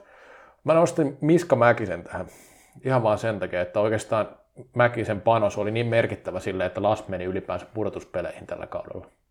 Ja se toki, että loukkaantui kesken kauden eikä sitten pelannut niin paljon, eikä sitten tietenkin pudotuspeleissä noussutkaan enää niin esille, niin halusin, että Mäkinen tulee kumminkin esille tässä listauksessa jollain tavalla, koska ei pääse top 5 listoihin justiin sen takia, että pelasi vähän, vähän vähemmän, niin aivan loistava kausi oli siihen asti, kunnes loukkaantui. Tämä tietenkin loukkaantumisia tulee, ei siinä mitään, mutta tota, niin, kun arvelin, ja niinhän se piti paikkansa, että meillä on aika lailla tässä kaikki samat pelaajat, niin tota, piti vähän ajatella tällä, tällä tavalla tämä viimeinen paikka, vaikka kyllä mä Toni Salminen niin ihan sataprosenttisesti allekirjoitan, että, että paikka on ansaittu. Täytyy sanoa, että kyllä Miskamäkin kävi itselläkin mielessä, koska niin kuin, kyllä hän oli, oli tosi kovaa, ja, ja tota, mutta päädyin sitten Toni Salmiseen ihan, ihan oikeastaan ehkä siitäkin syystä vähän, että, että kuitenkin pelasi pitkälle kevääseen ja, ja pelasi pudotuspeleissäkin ihan hyvällä tasolla, niin, niin, niin ehkä sitä tässä painotin. Ja ehkä niin kuin nyt jälkiviisana, kun kattelee tätä porukkaa ja oli niin kuin puhetta siitä aiemmin tästä, tästä tota, niin kuin, että tämä top nelonen ehkä erottu tällä kaudella aika selkeästikin liigassa, niin mulla on Peter Kotilainen ainut top nelosen ulkopuolelta ja sulla oli Peterin lisäksi Miska Mäkinen, niin kyllähän sekin mä kertoo. Itse, itse asiassa tuo Peter Kotilaisen nostokin osittain liittyy siihen, että mä arvasin, että tulee aivan samat valinnat tässä. Että se nyt on ihan sama, että miten, miten päin niin kuin nämä periaatteessa menee, että pelaako Rasmus nyt sitten kolmosessa vai kakkosessa tai Kotilainen kolmas vai kakkosessa, mutta periaatteessa nämä nyt ei, ei niin kuin heitä.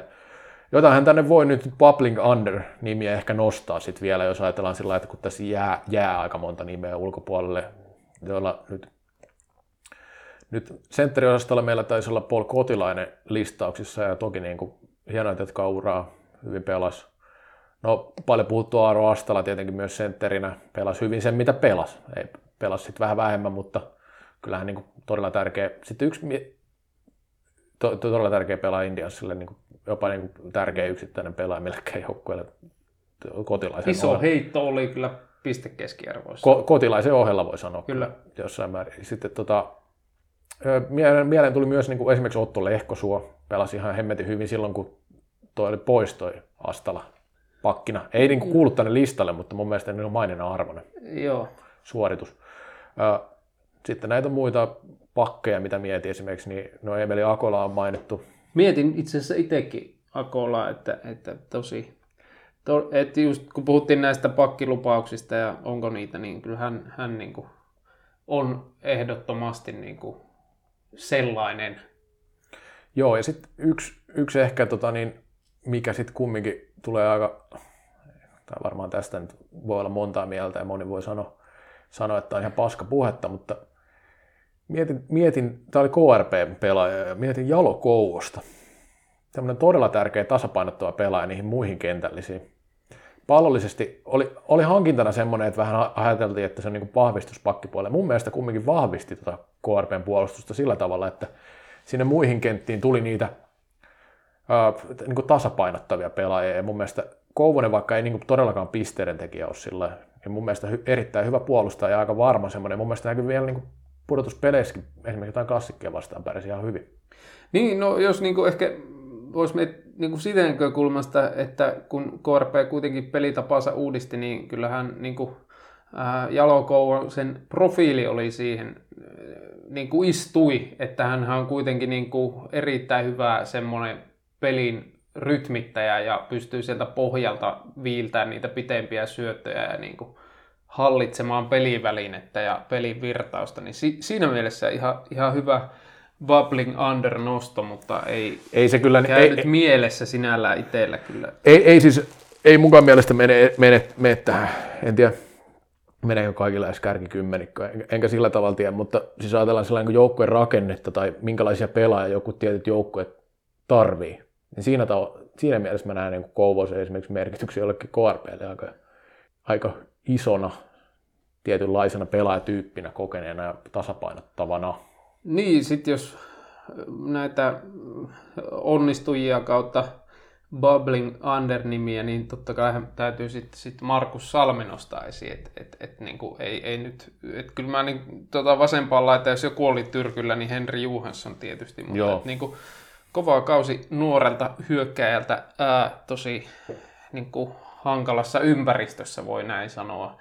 Että en tiedä, onko ympäristössä nyt sinällään vikaa, mutta että pystyy kuitenkin tekemään aika hyvin pinnoa ja nostamaan profiilia joukkueessa, joka kuitenkin niin kuin aika low spiritissä veti pitkään.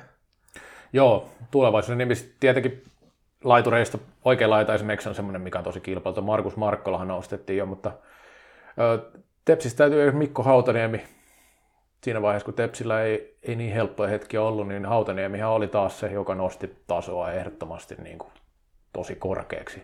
Et se teki tärkeitä maaleja ja sieltä löytyy sitä niin kuuluisaa X-faktoria kyllä edelleenkin Hautaniemeltä, että on mielenkiintoinen pelaaja edelleenkin, kun puhutaan esimerkiksi M-valinnoista. Joo, ja sitten ehkä tämmöisen kentän ulkopuolisena huomiona, että, että tota, kun puhutaan, että laji tarvii persoonia, niin kyllähän kun itsekin häntä muutaman kerran jututtanut, niin on kyllä äärimmäisen hauska tyyppi ja hauskasti itseään ilmaisee hyvin vahvalla Turun murteella, niin silleen niin kuin, jos miettii niin kuin tälle persoonat esiin näkökulmasta, niin tässä nyt on, on myös silleen niin kuin hyvä, hyvä tyyppi ja, ja niin kuin silleen musta hauska pelaaja, että, että ei kyllä hä- hänen kaltaistaan pelaajaa ole nähty eikä välttämättä tule heti näkemään, että et on niin tosi uniikki myöskin, mutta se kyllä ehkä sanottava, että siinä Oilers-sarjassa vaikka teki paljon tärkeitä maaleja, niin kyllähän niin kuin ehkä oma maku välillä on turhan suoraviivainen, että paljon lähtee hakemaan semmoisia todella pienten todennäköisyyksien ratkaisuja. Kyllä, on se näinkin, mutta toisaalta sitten taas, jos miettii Tepsiä, niin oli Tepsin paras pudotuspelien pistepörssissä ja sitten Seuraavaksi paras teki yhdeksän pistettä vähemmän, mikä on sitten niin kuin neloselle vähän ehkä liiankin iso ero siinä, että, että miten muut onnistuu. Kyllä. Mutta ehkä näitä, näitä on nyt tässä arvottu ja nimiä on tullut paljon ja kaikenlaisia outojakin nimiä, mitä ehkä välttämättä tarvitsisi kaikkien mielestä näissä edes mainita, niin eiköhän tämä ole paketoitu tällä tämä kausi. Kyllä. Kiitos ja anteeksi omalta osaltani. Jes, kiitokset kaudesta kaikille kuulijoille ja lukijoille. Jälkeen Kanervista saa pelattua Sariselle ja mikä maali Ville Hirvisuolta!